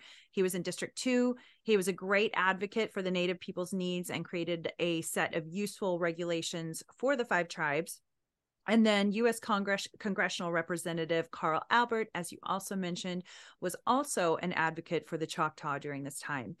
And the congressional representative was an intermediary be- between the BIA and the Choctaw Nation. And politicians especially targeted the southeast corner of Oklahoma in order to get those votes in Congressional District 3, where many Choctaws and Chickasaws lived. Um, so during that time, the allotment restrictions, um, Congress passed an act in 1947 that removed those restrictions for the Choctaws, as you mentioned, also removed them for Chickasaws, Cherokees, Muscogee Creeks, and Seminoles, and um, for those who had less than 50% blood quantum. And in 2018, that act was amended to remove the blood quantum requirement um, and then we just talked about the coal and asphalt lands. I'm just kind of recapping a little bit here. The Chickasaws and Choctaws owned 3,040 acres of asphalt lands in Pushmataha, Murray, and Carter counties, and 376,757 acres of coal deposits in now Atoka, Coal, Pittsburg, Lat- Latimer, Le Flore, and Haskell counties. So that's a lot of land. You mentioned that the government would appraise those lands. What did they come up with? Um, so it's like 10 million, um, forty-one thousand and thirty dollars. Like that's okay, wow, very um, specific. Yeah. Yes, luckily I have it here. Um, so that's kind of like the number that they're like, oh, this is kind of the value of the land, and so yeah. that's what um would have been sold off for the kind of per capita payments. Okay. And and of course this probably led to more frustrations for the Choctaws because that meant they couldn't recover the per capita payment from the sale of the lands. So what did they end up doing to to solve for this since they could only sell small portions? You know, they just went with it. Like this is what you have, that's what you got to give out. And so, you know, okay. like that kind of um or that you know like they had the um, they could only sell a little bit part. Um, so they're like, we want the U.S. government to just just purchase it, purchase it. And so right, yeah. And, and you mentioned that before that it was like, okay, would you sell the land to the government? And they did. They bought it in like 1949, right? Yes, yeah, I know. I I jumped ahead. no, you're fine. I just wanted before. to. Yeah, I thought I'd recap that because um, I think it's just interesting that 1949 all those years that they just it just sat there and the coal lands and the money that people were needing to live on as we talked earlier it's just i don't know it's baffling. Um but anyway finally so during the decade of the 1950s a storm was a brewing according to your article many choctaws were frustrated that it took those 43 years for the bureau of indian affairs to sell the choctaw chickasaw coal and asphalt lands And since Choctaws were supposed to receive per capita payments from the sale, the delay in the sale prevented many from receiving much needed money. Many who were unaware of the complicated nature of this process came to believe that Choctaw chiefs were not doing their job, even though they worked diligently with other Choctaw leaders, BIA officials, members of Congress, and local state leaders to move that process along. Um, so really, uh, you know, we've kind of hinted at this throughout because of this unrest. What did some of the Choctaw community members do?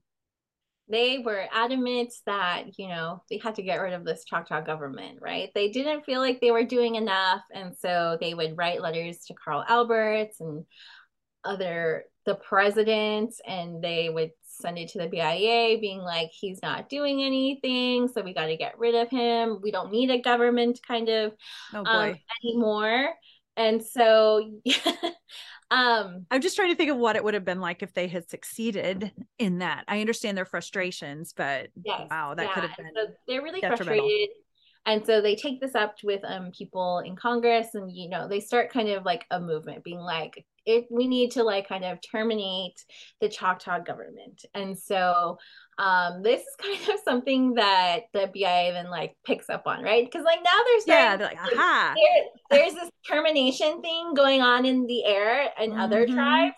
And they're like, oh, so the Choctaws want, they don't want a government anymore. They want to be terminated. You know, we can do that. Oh, God. Oh, God. get rid right. of the government for you. And so, um, Pounce on it. yeah, I think it's, like people get kind of funnel they didn't realize what they were playing they got you know played into is yes. like they use those kind of calls to be like okay then like well, we can do a termination kind of government and so we can terminate the choctaw government and so wow um, and this is what people asked for like that that's kind of the thing is like people asked for this and so Carl Alberts, the different peoples in Congress, they're like, okay, if this is what you want, then okay. we'll send it off to Congress as a thing. Oh man. The BIA has kind of looked at it. Um, and so um I and I think some people didn't quite get the full scope of what they were saying or what termination actually means in a, in its legal sense. And right. so um they pass um a law you know, like being like, okay, so um, Choctaws want to be terminated, so they have to do X, Y, Z, um, A, B, C, D, D. Like there was a pretty long list of things. Really? Yeah. Um, oh, before um, they were kind of terminated. So, you know, officially kind of. And it was like the only one of the five tribes to kind of go this kind of direction. None of them are like, hey, let's get terminated. you know, know.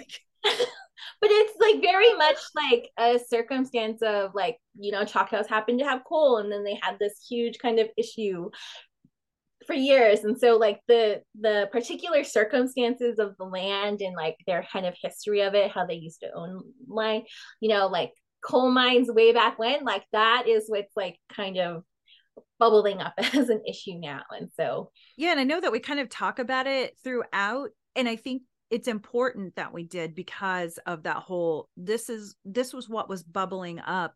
And i think it's a lesson for all of us to gather all our facts and data before we make decisions you know especially one that could completely um destroy a, a sovereignty you know?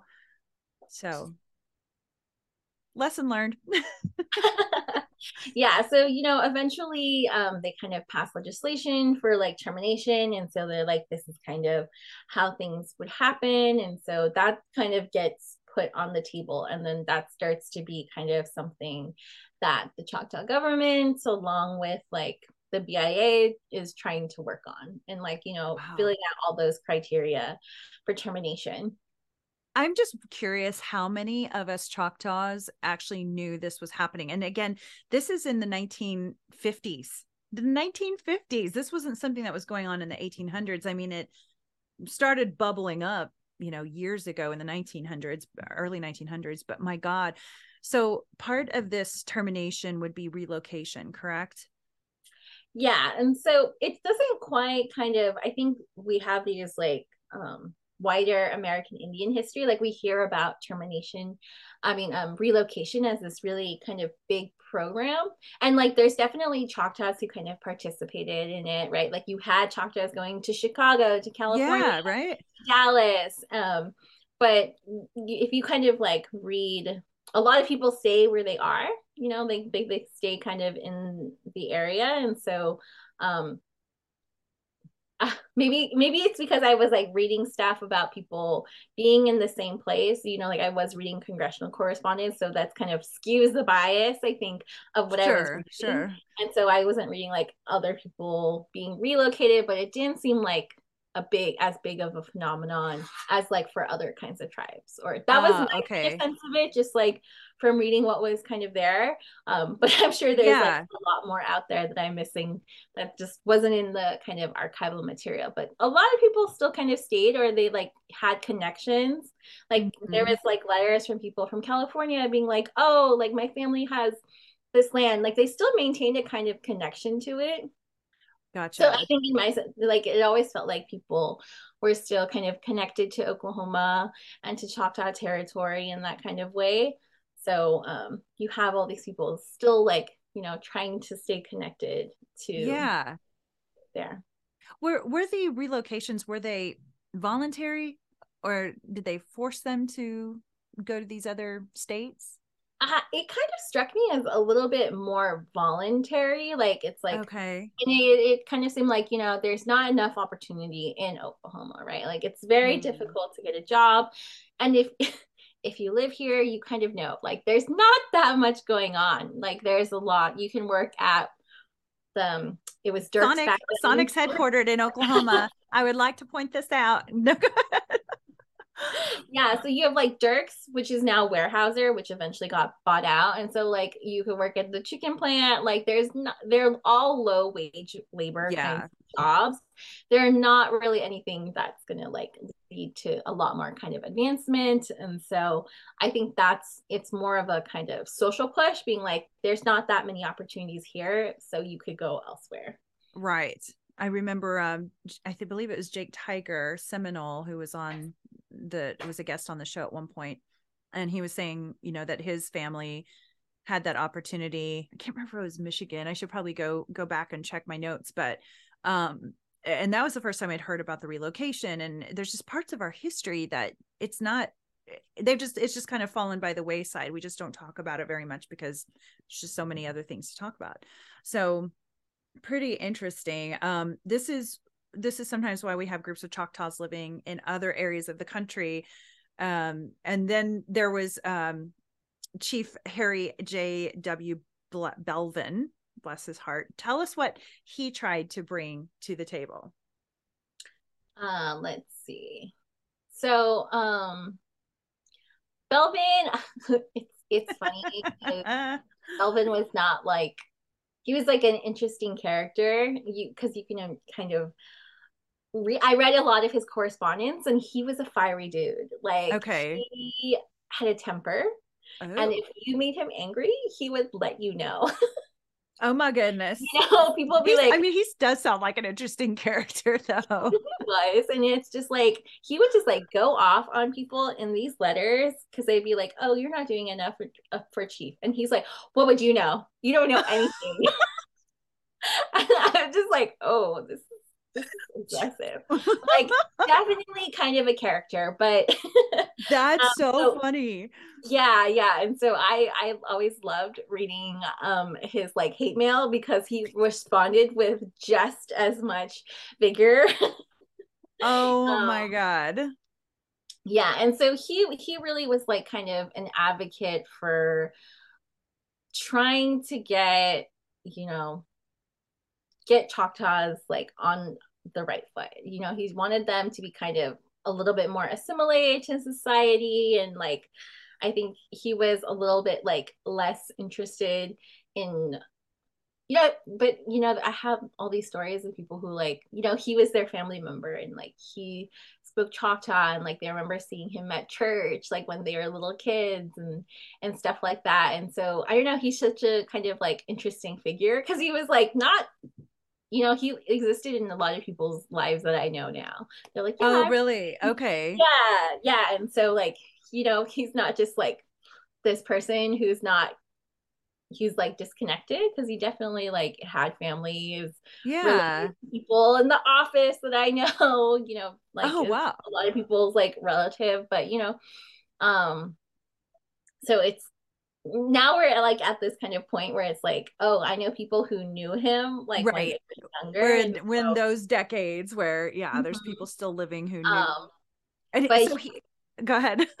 yeah so he was just definitely kind of really a character and so he but he still like fought for choctaws he's like you know we should have all these different kinds of things um he went to court you know took took the us government to court for fulfilling for failing to fulfill their legal obligations to choctaw nation and the court rejected it um he he tried. yeah. I think he wanted to like scale up what that advisory council into a kind of tribal council but then that was kind of rejected. And he just he was really annoyed with how much the bia was like interfering with people's daily lives right? And so he's like get them out. Like we don't and that was part of the thing. It's like um it was also you know people complained that the chief wasn't doing as much work as he should have but people were just also really tired of having to like go to the bia to like can i buy a fridge? You know, right, right, fridge, exactly. can i buy one? And you know having to go through those kinds of loopholes and so people were just like frustrated about that on their in their day-to-day lives and so i think that's kind of a part of why he was like well maybe termination isn't such a a bad thing to kind of happen Mm. yeah Interesting. And it sounds like that he kind of did some things in the government that the Choctaw people may not have known about. Like in 1959, the US Congress passed an act called the Choctaw Termination to serve Choctaw's nation to nation relationship with the US government. Oh, sorry, to sever that relationship with the government. So, but did the Choctaw community members know that the Choctaw Termination Act had passed? I mean, knowing that also that Chief Belvin had kind of promoted it. Yeah, and so I think this is kind of when people are starting and they kind of start to see like what's going on uh, like in other native communities. This is kind of the early years of the red power movement and so you have a lot and you know it's also like um after you have re- relocation you have a lot of people meeting other native people and they're like hey this is Hmm. what's happening in my community and then they learn about like, oh we have this kind of problem and so you have this a lot more communication um, between native people from different kinds of tribes with different sets of kinds of experiences. And so people are learning a lot kind of just from that. And so Right. they, then that then they're like oh okay. I'm sure a lot of them realized how different you know choctaw situation was um than other tribes. And i think that gave a lot of people perspective that they might not have had um before. That's kind of um my guess but people are getting a lot more involved they're like oh you know maybe we should do more government stuff you know maybe we should be a little bit more involved Absolutely. It's it's um exciting what's about to happen in that next decade. Um, in congressional testimony years later, Belvin's, that's again Chief Belvin, stated that the legislation that was read to and approved by Choctaw community members was different from the one passed into law by Congress. So I just, I, I feel bad for um, Chief Belvin. I feel like he had a really good, um, he he really wanted to help, but it seems like there were some miscommunications going on there, and and and maybe things that the Choctaw people didn't know, which again leads us into the decade of the 1960s and 70s. Love that decade. It's kind of fun. Um, and it was pivotal. It was pivotal in our Choctaw government's history. And it's exciting to me to hear what happened and how our people came together and realized the significance of our sovereignty. So tell us what was going on in the 1960s in Choctaw Nation. Yeah. So now you have a lot, you know, now you've had a few years in which people are kind of interacting, doing different kinds of stuff. And so um, they they hear about the kind of this deadline for termination, which was like, oh, on this date, Choctaw's government to be kind of terminated. And I think um, you can start to when you look at the archival stuff and the things that people would say, it's I don't think people have a full kind of understanding, right? Because there was a lot of caveats, right? Like you'll be terminated if you do X, Y, and Z. And it's like, well, you have to find every single error who could have possibly like get land or Oh my gosh. and like that is like the BI is like there's no way we can do that. We cannot do that. Right, right. Like you no. know, co- like it costs so much money trying to figure that out. You know, like people don't respond to letters, and so it's really kind of difficult. So um legally, they were never in any kind of actual real danger of termination, but Right. people, you know, they were like fanning the fires. They're like, it's gonna happen next week. We gotta do something. And so That's awesome. and so like um me but you know maybe it's a it's good that they thought it was that because like it really got people moving you know a lot of Mhm. choctaws so valerie lambert um she writes a lot about this. She's a choctaw anthropologist Oh, um, cool. but she writes about this movement in particular um, about how there was a lot of youth in particularly oklahoma city. Um, they kind of heard what was going on with termination and they're like we got to stop this. And so they kind of like tapped into all the different you know people live in oklahoma city but they still have family in choctaw territory. So they would like go to the churches and they would pass out flyers.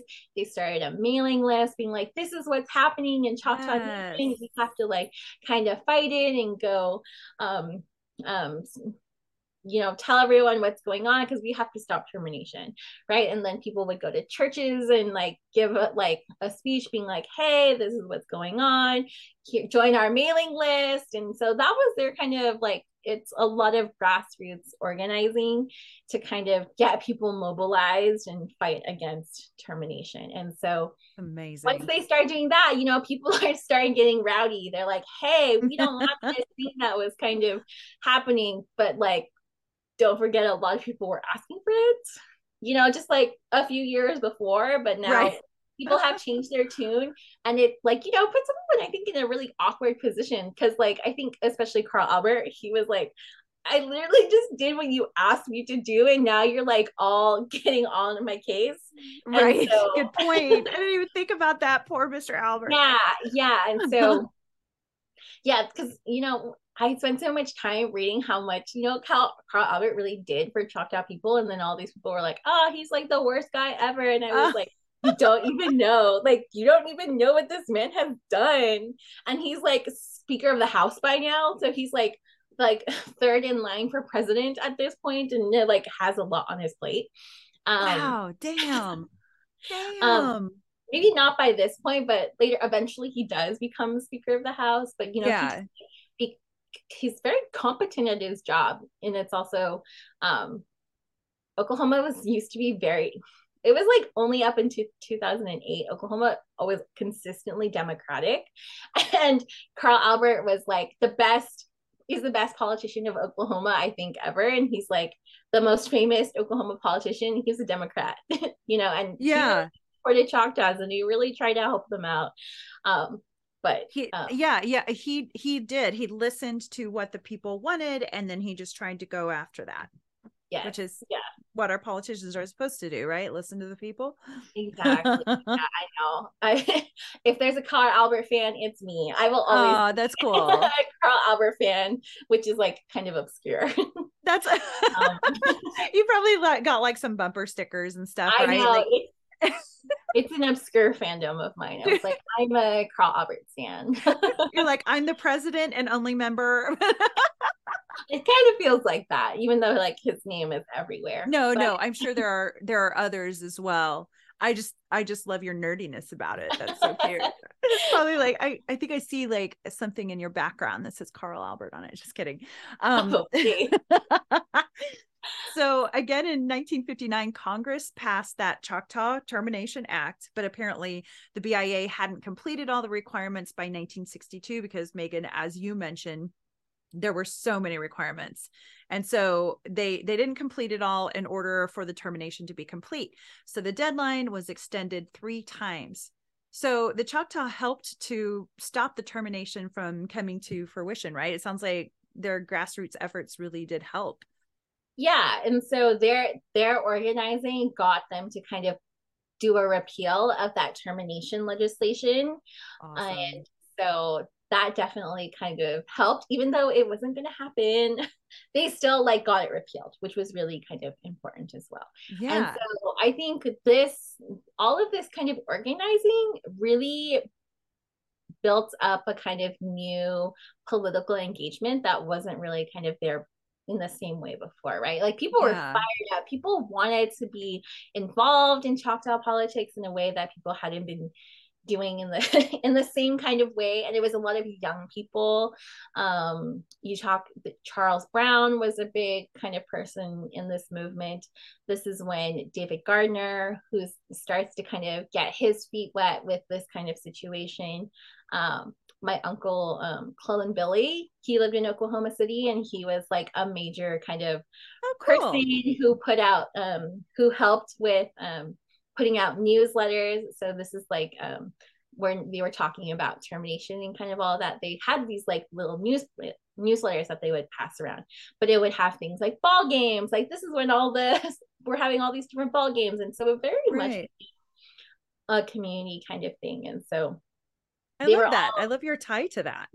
Yeah, it's really nice. And so I didn't kind of realize it until I started like talking to my aunt. She's like, Oh yeah, I remember how we used to go to like these singings and we used to like prepare these newsletters and then I would like pull out a newsletter and I'd be like, Hey, this is Janice and Aunt Rose. That's amazing. yeah. And so I, I, love thought, that. yeah, oh my gosh. funny, yeah. Do they have any pictures from that time frame? It would be so cool to see some of them. Um, they definitely do. Um well, actually, my aunt had house had a fire. So she like lost Oh. a lot of The their stuff. fires, they kill everything. We talked about that last time. Um, but I, you know, I always like have like pictures of the pictures of them. I'd be like, hey, Yeah. I found in the archive today. Look at little Janice, so cute. Ah, She's like, that's oh so my cool. gosh, no. Billy, there you are.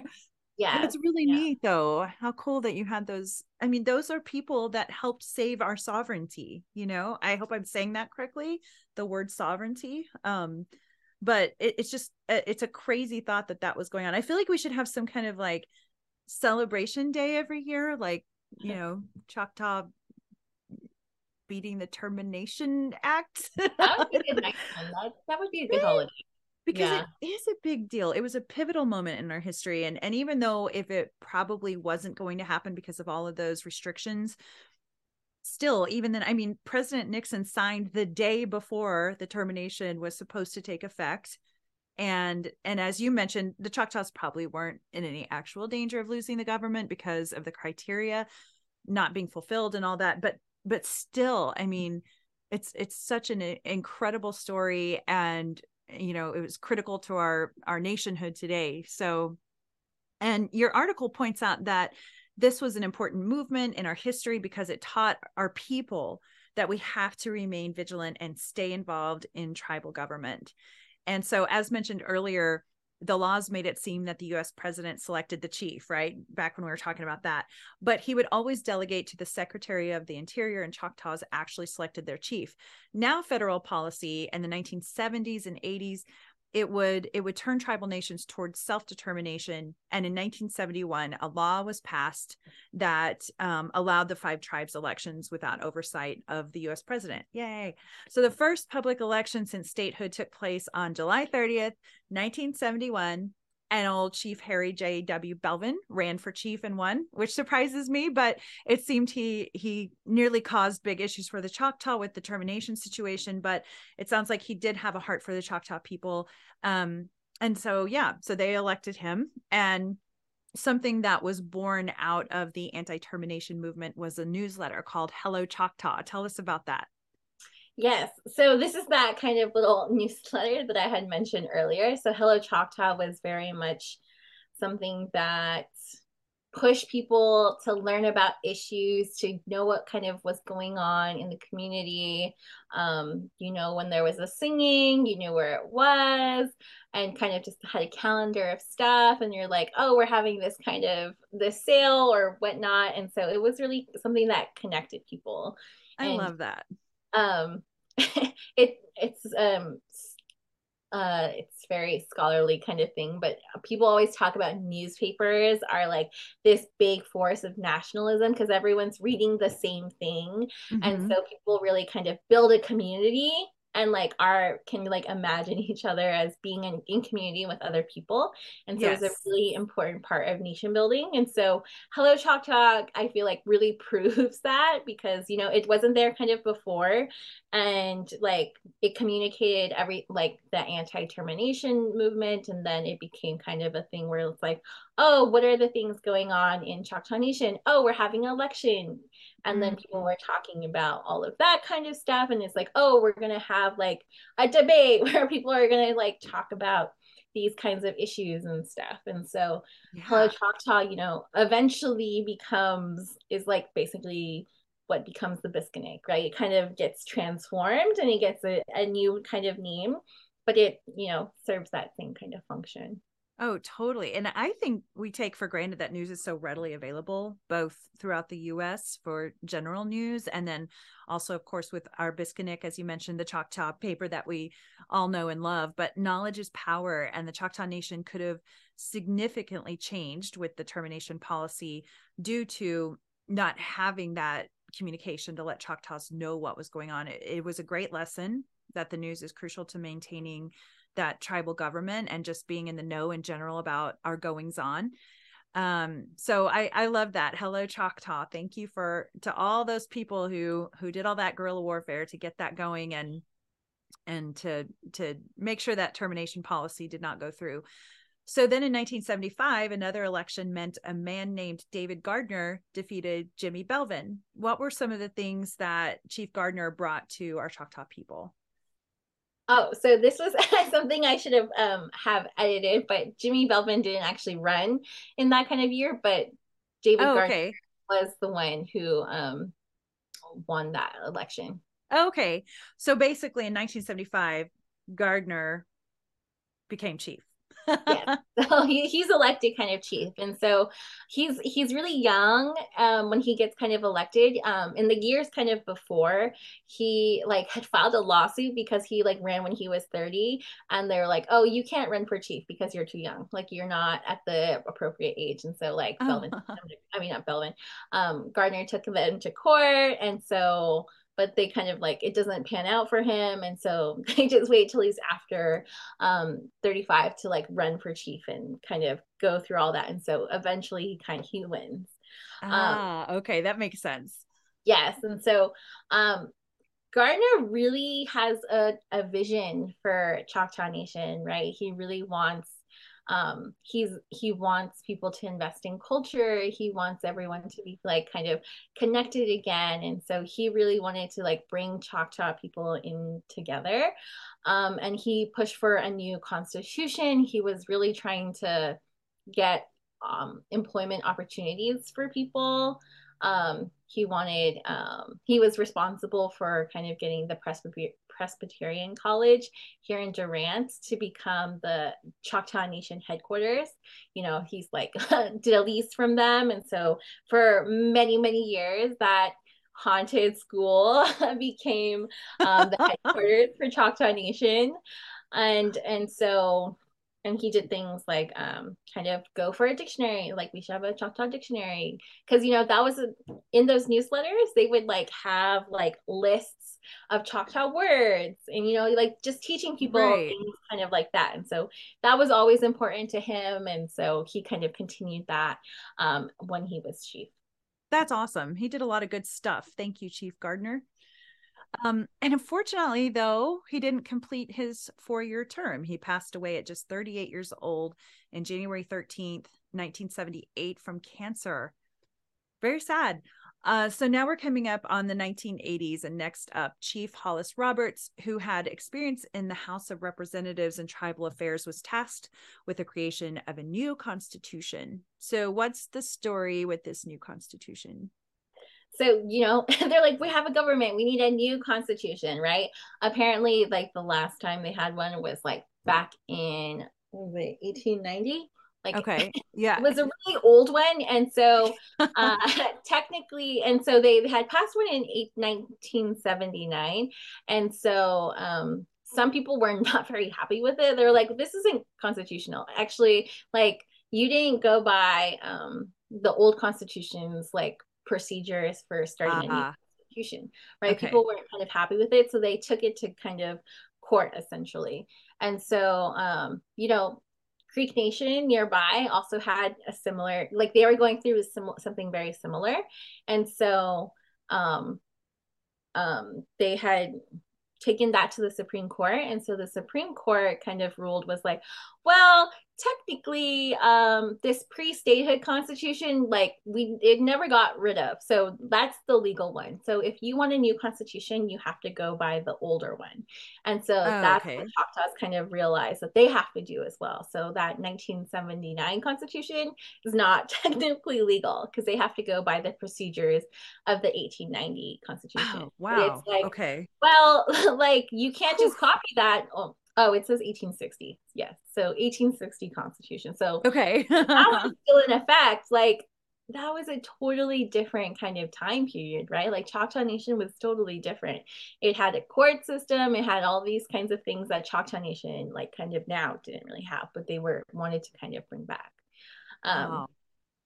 And so, um, they had to like hammer out a completely new constitution which and which had some new stuff in it so they um, introduced the position of assistant chief and okay. that's an appointed position um, they created criteria for tribal citizenship that was based on lineal descent um, so if you had someone on the Dawes rolls and you were a lineal descendant of them, you can be considered a Choctaw citizen. Um, it established the 12 council members and then um, it just you know set up a timetable for when everyone gets elected because they didn't want everyone being up for election every year. So it kind of toggled them back and forth. Gotcha. And it, it's kind of interesting the you know when when folks are trying to apply to become a member of the choctaw nation of oklahoma the, this is the basis for why they have to actually find the lineal descent from blood Choctaws listed on the final Dawes rolls. And so it is heartbreaking for some people who are like, I'm clearly Choctaw. I descend from all these people. I know their names, I know their histories, and yet they can't um, actually become Choctaw members because their ancestors did not get on the Dawes rolls. And so, um, but that doesn't mean they're any less Choctaw. I want, I, we're all one big family no matter what, right? Even if some Choctaws cannot technically have their CDIB card, their certificate degree of Indian blood card. I just, I always want to give a shout out to all Choctaws, regardless of if they have their CDIBs or not, because we are all family. So in eight, 1983, the Choctaw voters approved the new constitution. And then what happened next? So, you know, once you have a constitution, like you're really kind of in business and you can kind of do what you want you want. And so one of the big things is like, you know, your government, you need money to operate. And so right. I think the chief at the time was really kind of thinking of ways to come up with revenue for a tribe, right? Because state governments, as we kind of talked about before, they get their revenue through taxes, but uh-huh. tribes can't tax people. They, there's no income tax, there's no land tax. They don't have any of those kinds of things. And so that's actually one of the big challenges. And this is why everyone always talks about economic development and, you know, finding, and right. this is kind of how gaming becomes so powerful, right? Because they need money and they need a way to kind of do that. Um, but before kind of that happens, um, Choctaw Nation takes over like Indian Health Services. So basically, IHS used to run that hospital in Talihina. And so now they're kind of managing their own hospital kind of services. Awesome. And so that becomes um, a way for them to figure out how to, you know, take care of tribal members, but also, you know, do things on their own. And so, um, they were you know trying to fulfill the needs of choctaw people. So that people need houses. So they're like okay housing authority we're going to be in charge of building houses on um, the reservation. And so we need um you know we had all of these rights. And for a lot of time um other people got away with stealing land. So we're going to take all these people to court and we're going to get really? money kind of like in that way. And so you know you have um like that arkansas riverbed um um that gets settled in 2002 and that leads to like 40 million dollars settlement that gets kind of divided between the choctaws cherokees and chickasaws Wow. so that's money that they can use for like whatever kinds of projects and like you know they're really trying to show like we have sovereignty this is our land right. I'm not gonna let you guys like mess with it there was also like the mishandling of um, those timberlands because you remember they had been kept out of allotment right. uh, they then were like, "So, you know, those lands they got sold off when they shouldn't have, or like we didn't get paid when we should have, and so they had that kind of documented.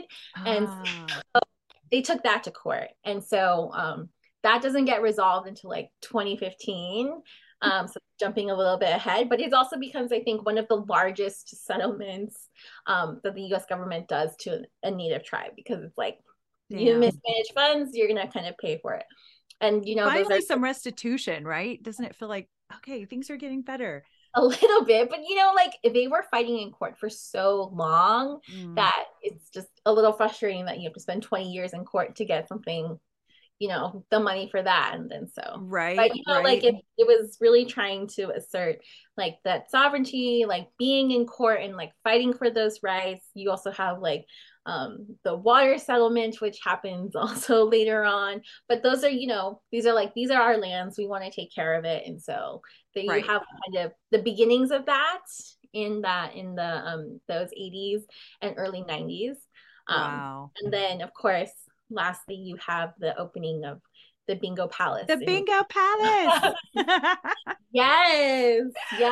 it sounds like there's some fun stories from that time in the Bingo Palace. What do you have? Do you have any? Yeah, There's so many us? great stories, right? a lot of the people who work for Choctaw Nation got their start in the casino. So Oh, I had this great opportunity to kind of interview people who were like worked at the casino at a, you know, Love and it. They talked about how fun it was. They had like a money machine where um, they would like have the cash go on all around you and you're supposed to catch it. And so everyone like James Dry talks about he's the council member for District 9 and he talks about how he got his start flipping burgers at the Bingo Palace. Like that was his first job. That's so cool. I love that. And so like he just kind of made his way um through, you know, like once it became a casino, like moved up and like a lot of the people who were like running those places back then are like the people running the casino now. And so wow, that's amazing. Like ground floor stuff, you know? yeah, yeah.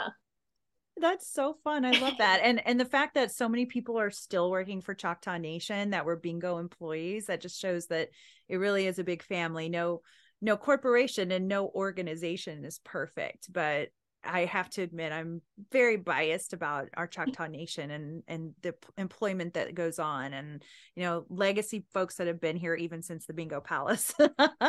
so cool. Yeah, it's always it's always nice to like kind of hear people who've like worked for the tribe for like 20 years. They'll be like, "Oh, I started at bingo, then I did this." And like they like you can they bounce around the most random different departments and like Right. uh you know at the cultural center we have people who are like oh yeah i i grew up like i worked at the bingo palace and then i had my kid and then i went back and now i work for cultural services and doing all this kind of stuff. Like um one of the maintenance guys was like oh yeah i used to work there. And like we all used to be a crew. Um joe in our office said he used to do security at um the no casino. way. like yeah those were some days it's Oh, I bet. yeah it's really funny and it's people are they they look back on it very fondly you know they that. they like talk about how they made connections with the like patrons being like oh they Yeah. would always like you know i think james dry had mentioned that he was like the pallbearer for like people who used to come to the bingo palace Oh, 'cause, like, wow. they had built such close kinds of relationships Right. And not to mention bingo's fun. Like I yes I have yeah. one of those things with the balls in it at my house. Like I'm always looking for somebody to play with me, but I can't ever find somebody to play. But it's so much fun. Give us some bingo. That's good, good, clean fun right there. yeah yeah and so bingo is really kind of beloved but i guess like it's not the moneymaker that a casino is um Surprisingly, y'all. yeah I someone had mentioned I think that um, the casinos can in one night make what the bingo palace made in a weekend or like a week. Oh my gosh, really? So like it was like it was no contest even though like they made money from bingo like casino gaming is like a much, you know, much more lucrative endeavor. Kind of a bigger deal, right? Yeah. And and it So- really was like go ahead. Oh yeah, and so that's eventually kind of how it gets phased out, but like you people loved bingo. That's so fun. You know, um, maybe when we retire someday, we can just like have our own bingo palace.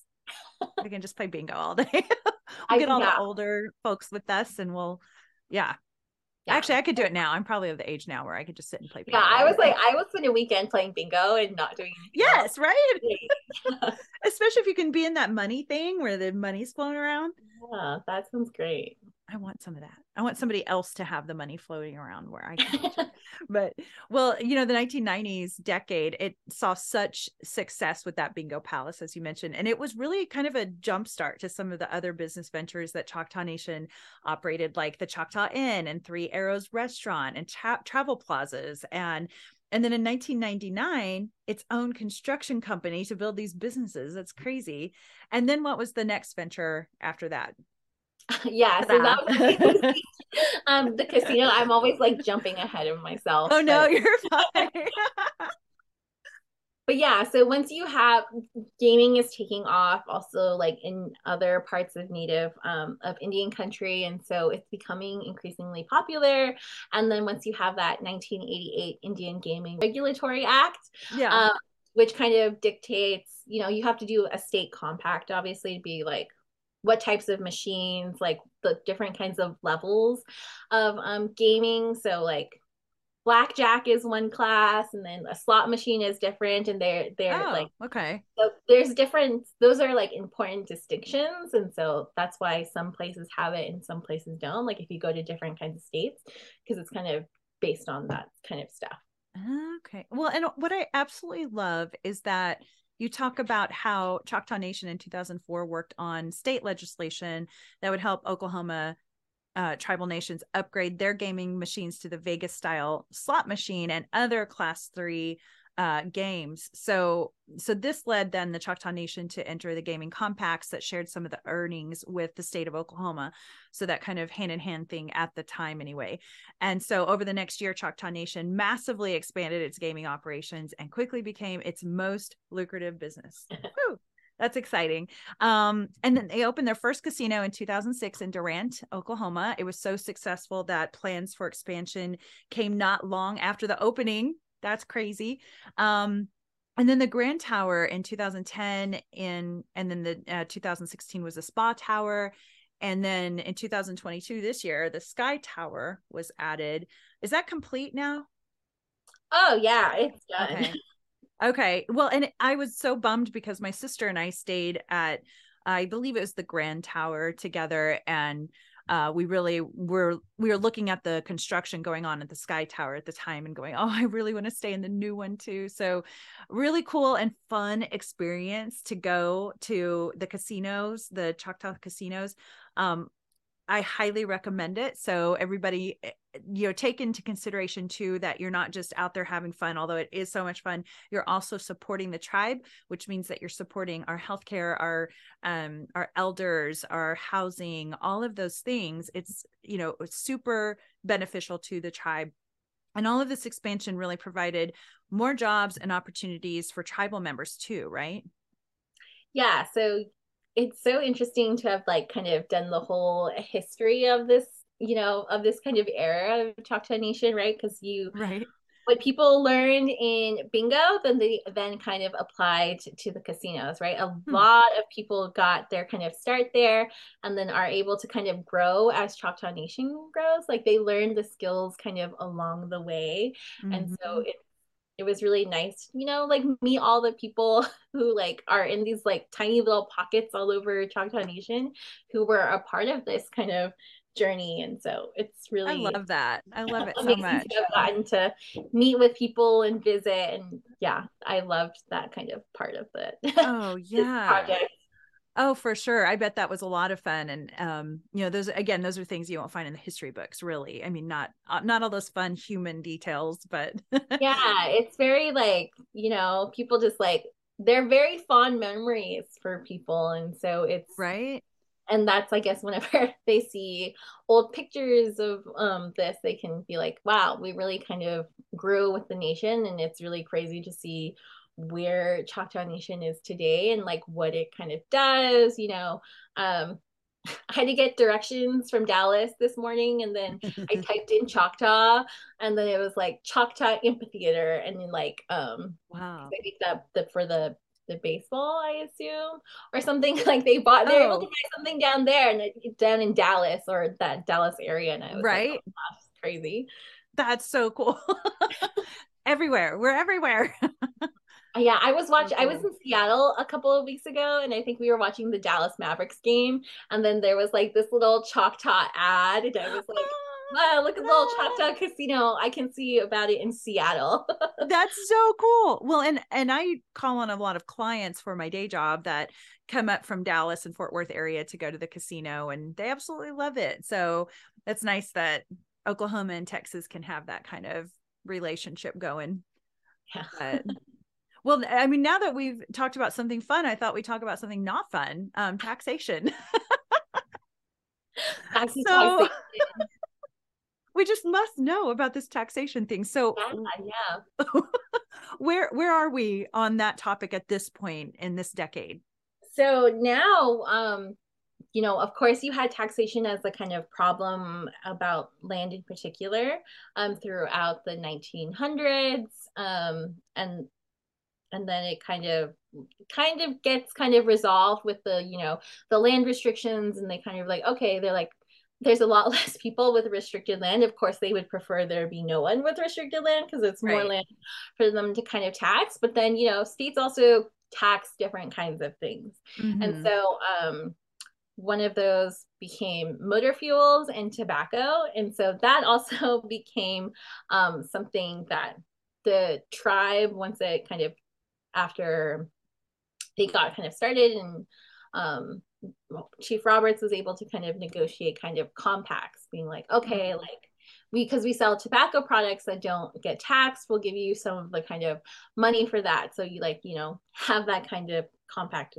again, just very Right. similar to gaming compact. And so they did also did that for motor fuels. And so that kind of has to get negotiated also in the 90s and early 2000s. Ah, so much fun. Um, Yeah.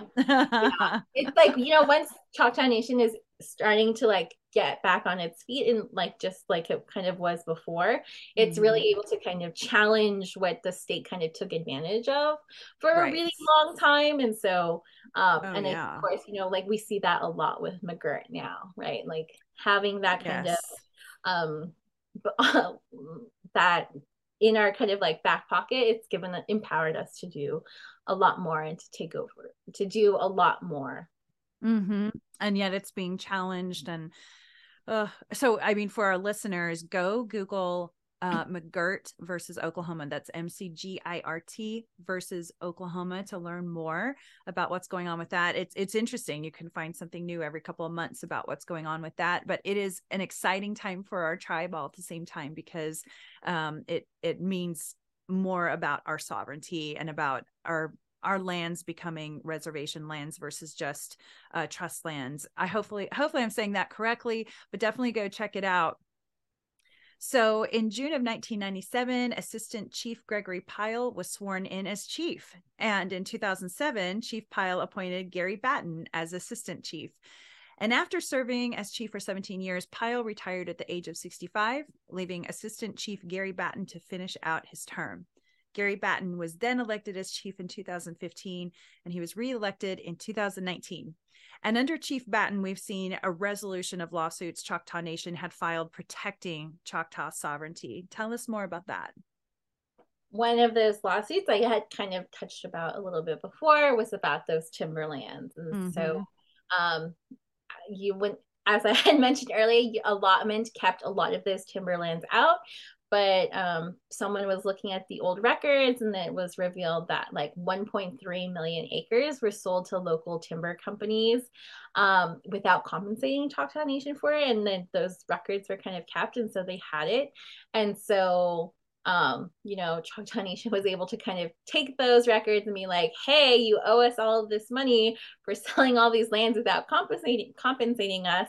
Right. And so there was a lot of kind of litigation for like nine to 10 years um, between the Choctaw Chickasaws and the US government to wow. get a settlement of 100 and 81 million dollars and so that happened in 2015 so that's the big one you were talking about. Yeah and so that's one of the largest settlements that the US government has had to kind of give to a tribe or to tribes. Wow. that's really exciting about that settlement. And it just shows some of the shadiness that had continued decade after decade honestly. But so i'm kind of sad that this is the last of your series through the decades of our choctaw history. And i'm going to say a quick quote from the article since arriving in our new homelands in the 1830s on the Trail of Tears, Choctaw people maintained resiliency and learned much from the past to bring us to where we are today. Learning from centuries and decades of interaction with European and American traders and settlers, our ancestors learned and developed what they thought were the best strategies for counteracting their infringement on Choctaw lands. They secured powerful treaties that still protect many of our rights and lands, even if those treaties were not perfect and were also undermined by the US government. When faced with major challenges like the outbreak of the US Civil War and debates regarding allotment, Choctaw leaders chose what they thought gave the nation the most autonomy at the time.